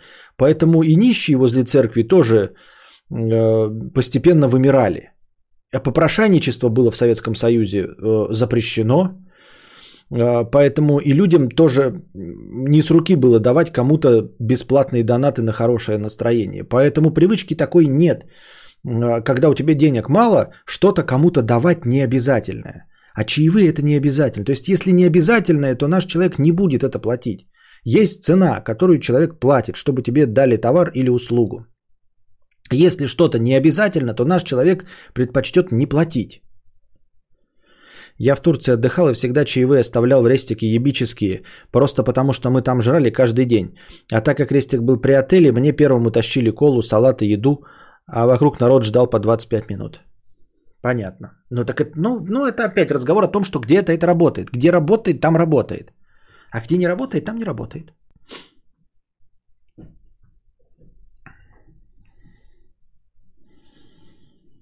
Михаил Назаров, двадцать рублей. Суперчат. Спасибо. Не забывайте, дорогие друзья, кто слушает в аудиоформате, опять надо напоминать, и всем, кто был спонсором, не забывайте обновлять свою спонсорскую подписку, потому что не у всех она автоматически обновляется. И не забывайте становиться спонсорами моего канала, если вы никогда не заходите на прямые эфиры, не задаете вопросы, и вам просто нечего сказать, но вы хотели бы поддержать канал, то вы можете единожды зайти на канал подкаст Константина Кадавра в Ютубе, нажать кнопку «Спонсировать», выбрать тариф, который подходит вашему семейному бюджету, подписаться, и мне от вас будет приходить копеечка, и вы будете с чистой совестью, что вы помогаете подкасту жить. Насколько слышал, как раз в СССР давали на чай официанту еще до еды, чтобы быстро обслуживали. Это вообще другое. Это взятка. Это взятка, ты не подменяй. До еды, чтобы быстрее обслужили, это взятка. Это коррупционная схема.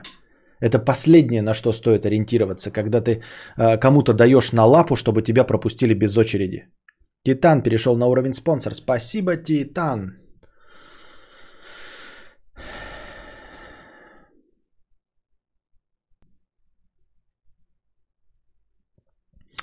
А, что для тебя метамодерн? Ничего, я не знаю значения этого слова.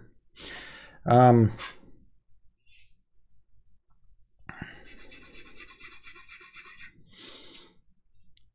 Ебаклак Петрович, сто одиннадцать рублей. Мудрец, что ты думаешь о порно с нейросетями, когда на порнозвезду накладывается лицо Эммы Уотсон, Билли Айлиш и тому подобное? От настоящей вообще не отличить. Приколись, звезды реально свою порнуху выложат и будет всем говорить, что это нейросеть. Что думаешь об этом и на какую киноактрису потеребил бы Бибу? Согласен полностью, что нейросети, с одной стороны, ну, подвергнуть могут опасности, но с другой стороны полностью дискредитируют. То есть, когда эта технология станет абсолютно массовой, то действительно э, такие случаи, как произошли с Дзюбой, перестанут быть возможными, потому что ты просто выходишь и говоришь, это, бля, не я был, и все. И в этом плане все хорошо. С другой стороны, э, вообще любого человека можно так подставить. Но опять-таки, я говорю, когда это станет вот по щелчку доступно и массово, сейчас пока этим пользуются прям энтузиасты, и все-таки сейчас можно увидеть, да, разницу. Но когда это станет доступным и массовым, мне кажется, это будет только плюс. Это значит, что никто на самом деле не будет верить в то, что кто-то там дрочил и снимался в порнухе, и никого нельзя будет обвинить в том, что он дрочил и снимался в порнухе, потому что это действительно не стоит вообще разговора. Но в целом нельзя будет никого вот так вот обвинять голословно на основе какой-то полной хуйни. Ты говоришь, что это не я, это нейросеть и все. А это значит, что любые слитые твои порноснимки, любая твоя дрочка и любой дзюбинг, в общем-то, ничего... Ну, то есть даже кто-то будет понимать, что это ты, все равно можно официально отмазаться и сказать, не, он будет на нашей сборной играть, потому что это была нейросеть. И все. Так что я думаю, что позитивный эффект от этого лучше. Все-таки. Вот. Не думаю, что какие-то ревнивые мужья э, Галь Гадот начнут им морду бить, если это будет повсеместно, да, то понятно будет, что это не она, а когда правда будет она, то невозможно будет понять, что это она, если все делают через нейросети. А на какую киноактрису потеребил бы? Да у меня нет такого... У меня нет никаких особенных триггеров на порноактрис. Ой, на каких-то актрис. То есть мне нравятся порноактрисы за то, какие они есть. Да, вот мне нравится Абелла Денджер за то, какая она есть, именно Абелла Денджер. Я не хочу э, Скарлетт Йоханссон... Э, ну, видеть, как трахается Скарлетт Йоханссон. Мне похрену вообще. Но с другой стороны, чё до, чё, дофига официанток, которые посоветуют офигенное вино, принесут все, когда надо, и будут стоять вдалеке и по мановению рук подбегут? Нет, всем срать. А потом, ой, нет чая. Ты лучше скажи не про Турции и прочие бали-бали, э, славные бали, а про отечественные. А ну ты по отечественным ресторациям не ходишь, поэтому ты нихуя не знаешь, что тебя спрашивать.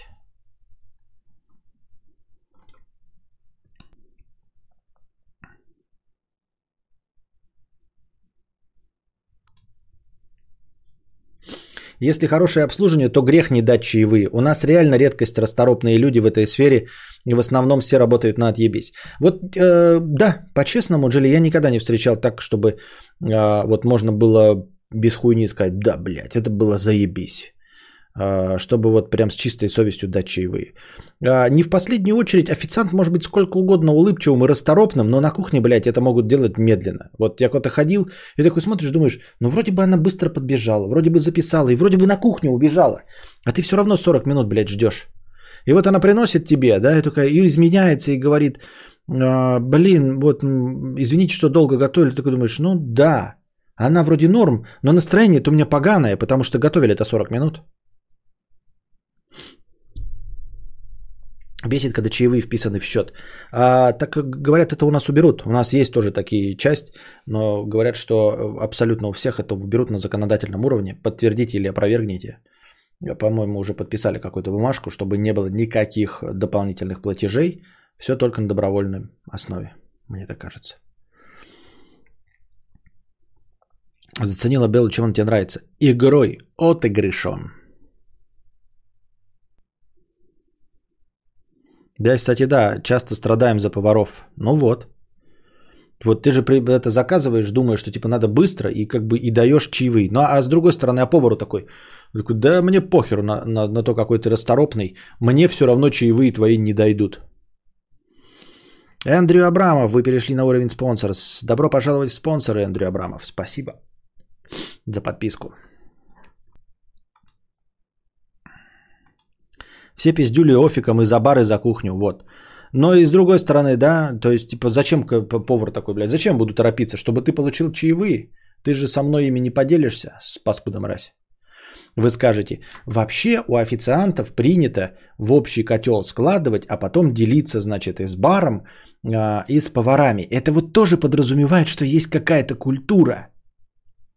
Это подразумевает, что есть какая-то культура. То есть вы рассчитываете, что отечественные официанты, которые вместе с, ну, как клиенты не привыкли к чаю, также и официанты не привыкли делиться своим чаем по-честному и складывать его в общий котел. То есть все равно хитро, хитрожопые официанты найдутся, которые, знаешь, такой четыреста рублей получил, такой, да, да, я получил, в общий котел двести кладет, а двести себе в карман. И потом все эти повара тоже видят и такие, блядь, ну он же, сука, с крыса, да, вот на всех он это сположил. Вот, и повара такие, мы же знаем, что все официанты себе часть чаевых, например. Это хорошо, если вообще хоть что-то дают в общий котел. Вот, часть чаевых себе в карман заберут. А посмотрим, сколько чаевых они будут получать, если мы нахуй будем работать, одно блюдо по сорок минут отрабатывать. И в итоге все соснем хуйца. Не забываем, что у нас же любимая, опять-таки, игра национальная, это игра с отрицательным результатом для всех. То есть я легко могу поверить, что повара начнут медленно работать, чтобы официанты не получали денег за них. Я в это верю. Вот. Это не то, что они плохие, это опять-таки не русофобия. Это просто потому, что нет этой культуры. Нет этой культуры абсолютно. Нет понимания, что мы все повязаны. Ну, то есть, что официанты повязаны с баром и с кухней, что общий котел, по-настоящему общий котел, действительно зависит от э, вложений сил каждого из нас. Этого понимания нет. И все равно ты будешь объяснять, кого-то учить, и все будет хорошо. А потом все равно будет приходить новичок такой, а я самый умный, я, блядь, не буду в общий котел складываться. Все равно так будет. Вот такие дела. Вот такие дела. Сейчас у меня горло болит почему-то. Не могу понять, почему.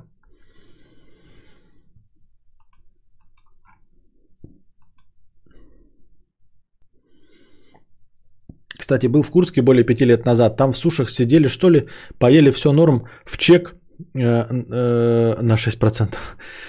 Вписали зажигание свечек на столе. Что? Это ж пиздец, марамои. Ну, это как в старом анекдоте. Хлеб триста рублей, салат восемьсот рублей, виски пятьсот рублей, прокатило десять тысяч рублей. А что такое прокатило? Не прокатило, вычеркиваем. Друзья, думаю взять себе Xbox Series S. До этого консолей не было. Стоит ли, чтобы понять, мое или не мое? Мне прям кажется, Series S, S прям слабенькая. Вот прям слабенькая. Что-то прям, знаешь, вот чей язык вот, вот... Может лучше даже Xbox One X взять. И то будет лучше, чем Series... Нет, не лучше, да? Series S мощнее. Вот что-то у меня такое прям очень предвзятое мнение к Series S. Очень предвзятое. Прям все его считают бутылочным горлышком, самым слабым в NextGen'е. Из-за этого создается впечатление, что оно чуть ли не хуже, чем пи эс Pro четыре или, пи эс... Ой, или Xbox One X. Давай лучше послушаем мнение окружающих. Типа свечки икеевские по три рубля на столе стоят. Подожгли мы их, хуяк, бабки давай, провинция и негатив. Да включите вы в стоимость эти ебучие свечки. Ну типа да.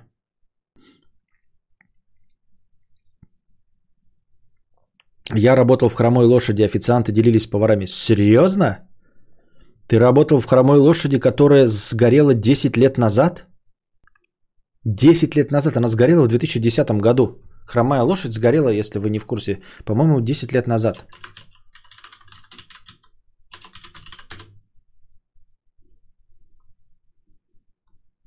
Да, пятого декабря две тысячи девятого года. десять лет назад. Ты работал в ней?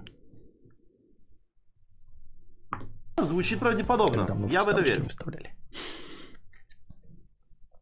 Если играть в разрешении тысяча восемьдесят пэ за двадцать шесть ка, то термо. Но там нет шестьдесят эф пэ эс в большинстве случаев. Да не про десять восемьдесят телеков. Там везде нет э, шестьдесят эф пэ эс.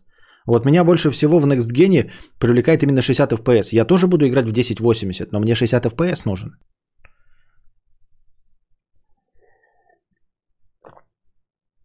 Так после этого этих хромых лошадей сделали на каждом... Да ты серьезно? Что...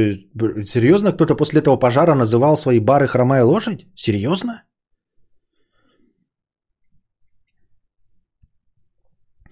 А если все отдают в общий котел, то зачем официанту хорошо обслуживать, если его старания нивелирует Валдис? И именно, Зенден, вот это все, видишь, вот эти вопросы, они возникают, потому что у нас нет культуры. А посмотришь какие-нибудь фильмы про официантов, даже там, где вот они э, харкали-то, вот этот фильм с э, Райаном Рейнольдсом, то там видно, что официанты с поварами всегда дружат, что они там чуть ли не как семья, и поэтому они работают на общий котел. Понимаешь, поэтому тут такое.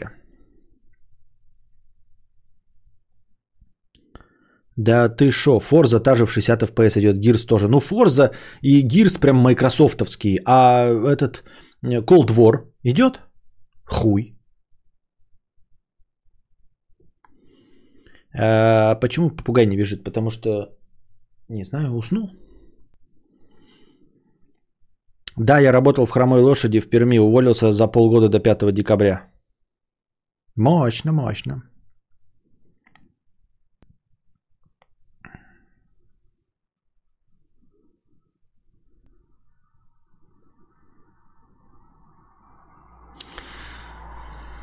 Кузьма, первым сто рублей с покрытием комиссии. Почему попугай не визжит? А я на это ответил только что. Ой, заговариваюсь, заговариваюсь. Так, я вроде донатов не пропустил. Нет. Задавайте свои вопросы в бесплатном чате. Буду отвечать на ваши вопросы в бесплатном чате. Во, количество зрителей уже четыреста пятьдесят девять. Да? Перевалили за пятихаточку. Ну вот опять, к полуночи, к полуночи, видите, набралось количество зрителей. Если без, ну, перерывчик один у нас нивелирован, отвалились, но потом мы обратно стали набирать. И вот все, рост, рост, рост, рост, рост, четыреста пятьдесят девять зрителей. Но вот это к полуночи, а начали там и в десять. То есть, если бы не было донатов, то мы бы закончили до того, как пришли люди. Правильно? Я видела весь этот пиздец в «Хромой лошади». Мимо проезжали в тот самый момент, когда все уже выбежали и начали доставать погибших. Это ужасная картина. До сих пор ужас охватывает от увиденного. Ничего себе. Ничего себе.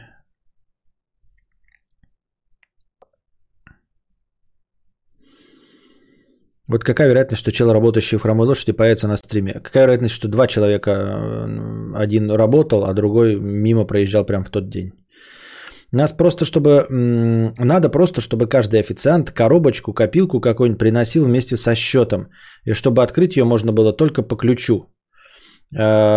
Может, и не знает, какой именно посетитель официант, может, и моет, и не знает, какой именно посетитель, сколько ему кинул. Но зато все будут делить в общий котел и стараться при каждых клиентах, я так думаю.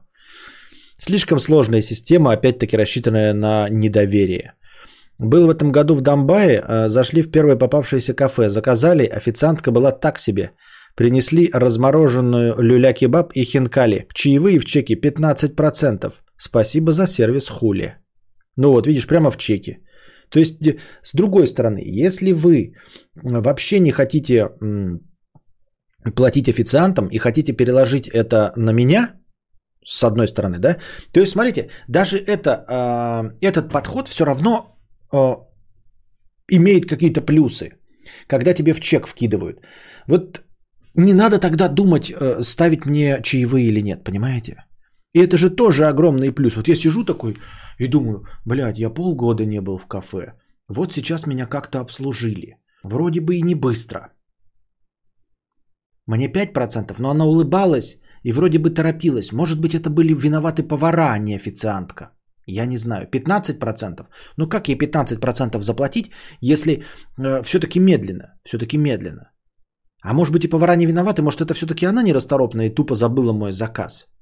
Но в последний раз, когда я был в ресторации, но, может, за полгода все изменилось, хрен его знает, может, у меня и память не такая хорошая, и было все медленнее. И ты сидишь и думаешь, сколько оставить. А так тебе в чек нахуярили пятнадцать процентов, такой, ну и хуй с ним, и платишь.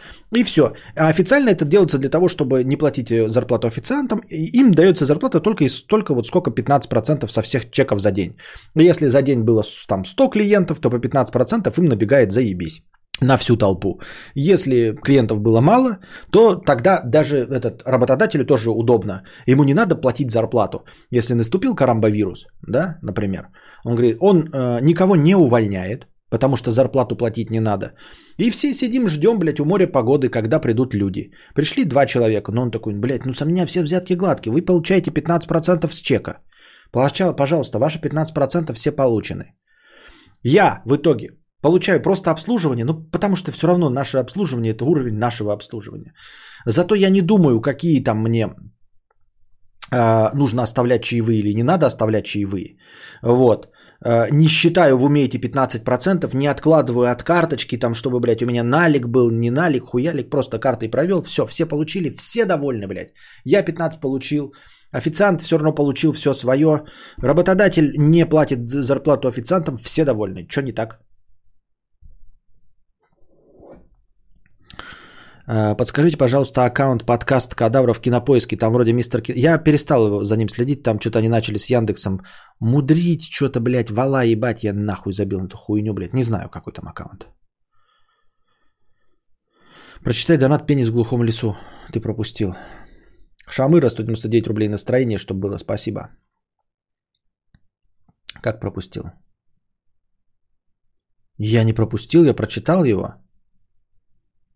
Я даже ответил на него. Ты что, гонишь, что ли?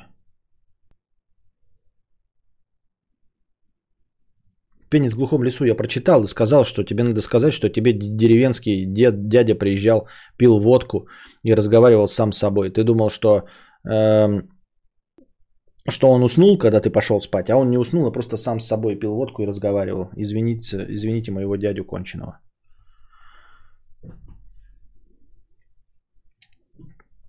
Шам Ира. Я против включения чаевых. Включите в стоимость блюда. Если хочу, оставлю. И, остав... и оставлю, говорю, хочу оставить. И также по карте оставляю. Нихуя непонятно. В стоимость блюда, чтоб ты не видела? В Японии нет чаевых, и там все заебись. У меня как-то вообще нет проблем с чаевыми. Ну, типа, блин, когда хочется, оставляю, когда не хочется, не оставляю, и все.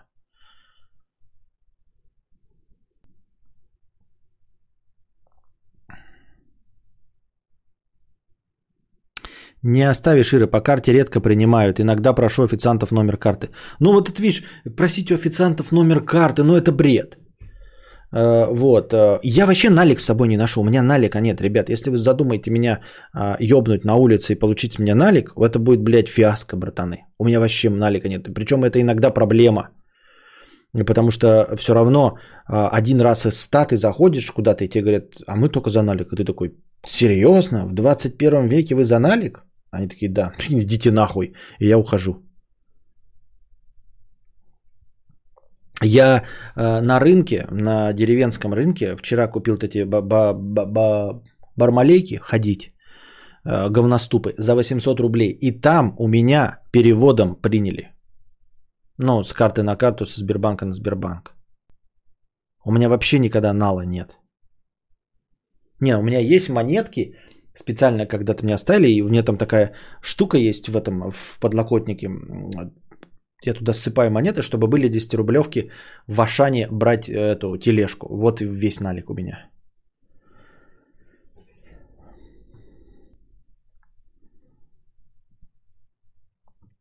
Не хочу оставить, нет налика. Всегда по карте можно чаевые оставить, СПБ везде.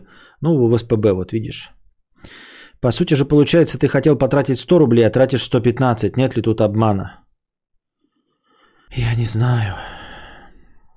У нас в МСК, ну почти Америка, везде можно спокойно чаевые по карте оставлять через ку ар код. Через ку ар коды.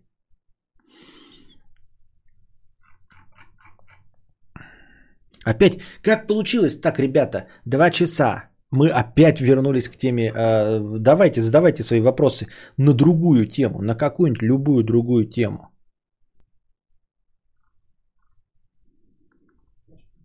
То непонятно, ни шиша. Он, Андрюша, как обычно, в телеге кидает тиктоки с жопами.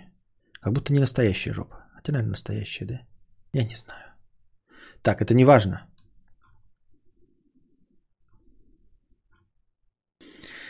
Так.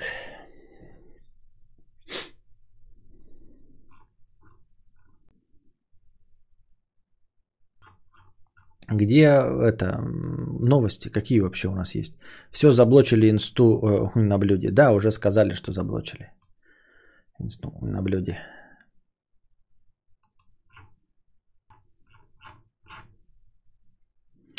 Когда новая Дюна выйдет, кто помнит? В ма... Она должна была уже выйти, нет? В мае? Не помню. Не в мае? Второй прожим гармоша кегелями. А у нас не настолько настроение, мне кажется, чтобы прожимать гармаш. Я тоже налик не ношу. двести сто рублей на крайний случай. Зашли с приятелем с работы в кафе. Там чел сидит, подзывает официанта и говорит: что это за похлебка? Встали и ушли. Какие тут чаевые. Ебать, вы истории рассказываете, блядь. Одна охуительнее другой. Я вообще теряю нить событий. Зашли с приятелем с работы в кафе. Там чел сидит, подзывает официанта и говорит: что это за похлебка? Встали и ушли. Кто встали и ушли? Официанты, блядь. Чел, блядь, по твоему рассказу получается, вы таки заходите в кафе. Налика у вас двести сто рублей. Там сидит какой-то чел, подзывает официанта, говорит: что это за похлебка? И потом официанту говорит: встали и ушли. Официант такой: Вася, встаем и уходим. Что?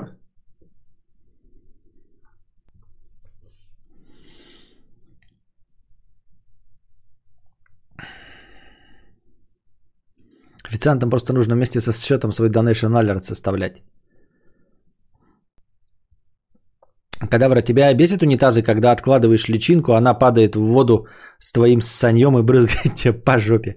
Бесят такие унитазы. Я специально покупал себе другой дома. У меня говно падает на покатую область и вообще в воду потом потихонечку стекает, размазывая красивые художественные черкаши. Уже обсуждали, что Квиби закрылся, как ты и предсказывал под год? Да, когда новость первая прошла, недели, может быть, месяц назад уже, нет, ну не месяц, конечно, недели две-три назад обсудили, что Квиби закрылся, да. Но это не я предсказывал, там, честно говоря, не, не было моего прогноза, я сгенерировал прогноз из чужих э, ожиданий. И прямым текстом не говорил, что он закроется. Я не думал, что такой будет прям результат закроется. Я думал, что он будет просто нишевым.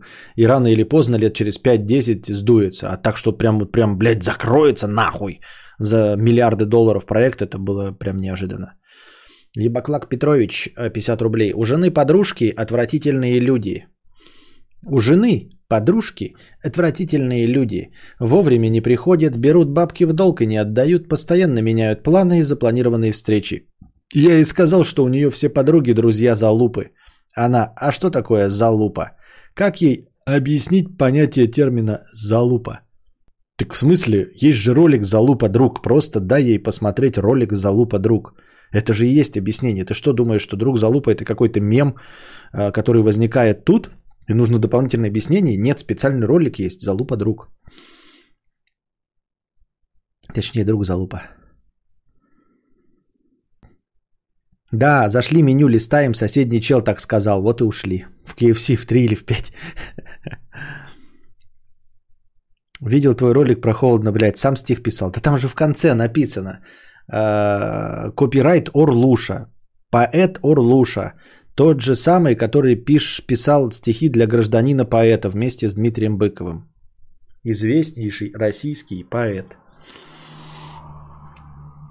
В последнее время наблюдается явный застой в производстве смартфонов, то есть нет ничего качественно нового в способах обмена информацией и поглощения контента. Как думаешь, Илон Маск чипирует планету? Это я не знаю, как связаны эти два события, но согласен с тобой, потому что вообще неинтересно. То есть смартфон покупаешь просто типа новый флагман, но не разбираешься, какие у него новые функции, вообще неинтересно. То есть я не слежу а, за тем, что делает Huawei, Xiaomi, Lenovo. Заходишь в магазин, вот они стоят, а мне вообще абсолютно неинтересно. Я смотрю только на Samsung и iPhone, и то, опять-таки, не из-за интереса к технологиям или что они там сделали, а только потому, что вот они флагманы, там типа, ну, была бы возможность, поменял просто на более новый. Но нет такого, что вот я хочу этот смартфон, потому что у него вот то-то. Ничего, никаких киллер-фич абсолютно. Почему в тридцать пять кажется, что детство было вчера, все новые знакомые в определенный момент начинают рассказывать про шарахание на заброшках. Не знаю, это лично ваш опыт, Шамыра. У меня все стирается. Я вообще удивлен и поражен. Я уже неоднократно об этом говорил. Что я не понимаю ностальгические чувства людей. То есть я могу сгенерировать какую-то ностальгию там, под плаксивую мелодию, но придумать ее. У меня нет никаких ностальгических чувств по детству. Я ничего не помню. Я не представляю, как вот показывают Обломова, и он вспоминает, как пять лет там где-то по деревне бегал. У меня там вакуум. Мне иногда кажется, да не кажется, конечно, это так для красного словца, но если бы про меня снимали фильм, то я бы задумался над тем, не андроид ли я, как в «Бегущем по лезвию», потому что мои воспоминания слишком общие, мои воспоминания тупо описываются несколькими словами. Все мое прошлое можно описать несколькими абзацами. Вот, стирается, замыливается абсолютно все. Я девяностые вот помню, да, что мне там что-то вот, ну, когда-то меня ловили какие-то хулиганы. Но в целом это для меня выглядит как примерно, знаете, вот если посмотреть фильм «Жмурки», и потом пять лет его не смотреть, и попытаться вспомнить вот детали фильма «Жмурки» через пять лет после того, как вы его посмотрели. Один раз. То есть вы как бы помните в общем плане, да, ну такой, а что там сюжет-то про что был? Да хуй его знает. Еще там баклажан был, да? Да-да-да. Ну ты мне, ты нам-то не, ты нам-то не трынди, Эфиоп. Что-то там такое было. А еще был там Сухоруков, по-моему, да? А, и Панин был, да, с космосом. Точно-точно-точно. Вот, вот такое у меня воспоминание о детстве. И... Не сказать, что там было плохо, я просто все это стирается за ненадобностью. Там ничего не выдающегося не было, никаких э, животрепещущих образов, что-нибудь терзающих сердце, ничего, просто вот молоко. Молоко. И оно как-то вот ближе, чем ближе сюда, тем э, события, ну, сочнее и точнее. В точности так же, как в истории, да? Есть новейшая история, о которой мы знаем больше всего. И чем дальше от нас стоит историческое событие, тем оно размытие и расплывчатее, правильно? Ну, собственно, это всем известно. Вот. Ну и... Что это такое? Ну и вот... И вот, и вот, вот так вот у меня, как история в учебнике истории, где у тебя ты открываешь за одиннадцатый класс, да, и у тебя события, ну, положим, например, последних десяти лет занимают получебника, а все, что было до две тысячи десятого, начиная с рождения Христа, оно все описано другой половиной учебника. Согласен, из всех воспоминаний только травмы помню по шрамам, и все остальное нафиг забыто. А у меня даже, ну, шрамы, травмы не помню. То есть у меня есть какие-то шрамы на ногах, блядь, я в душе не ебу, откуда он, блядь, появился этот шрам. Вот, и все.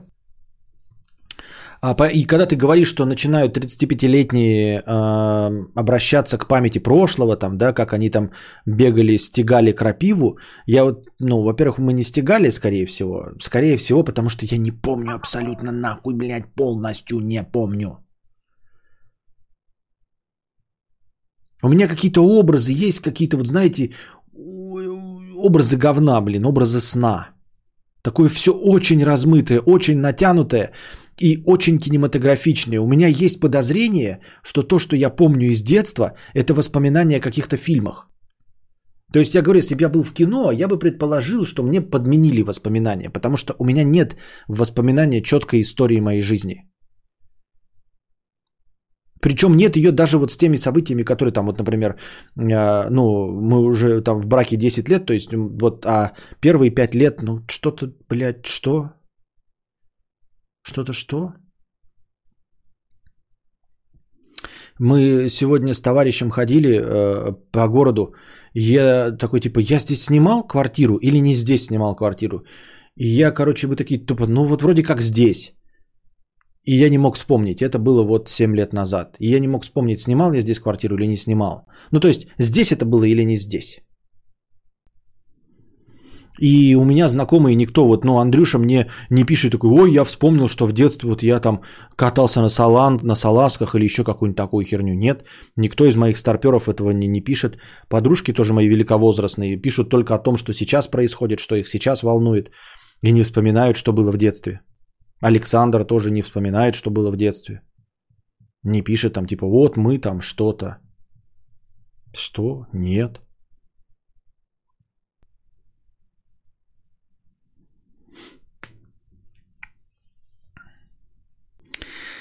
Ебаклак Петрович, пятьдесят рублей. Нашел в телеге группу, где всякое трэш-порно. И так у одной бабы клитор в три раза больше моего члена. Реально сантиметров двадцать. И другая баба делает этому клитору горловуху. Вопрос, как вообще у бабы может быть такой клитор?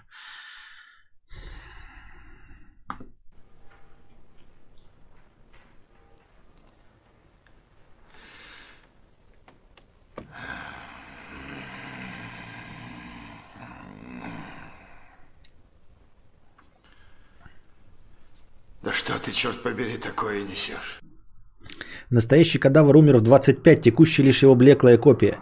К сожалению, у меня есть подозрение, что кадавр умирает примерно раз в год, и э, из трупа переписывают запись и записывают в нового кадавра. Но, естественно, с каждым процессом перезаписи с мертвого тела какая-то часть воспоминаний теряется.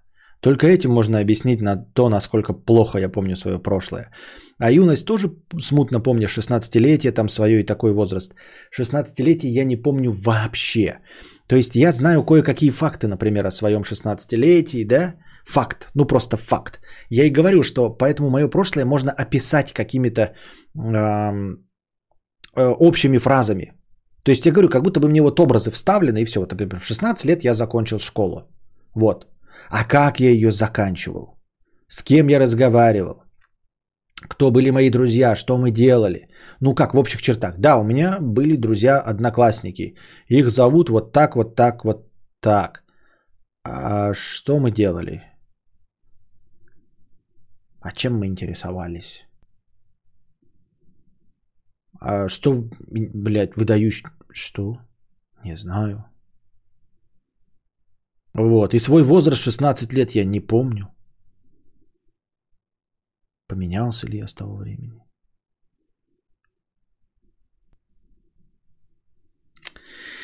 Вот такие дела.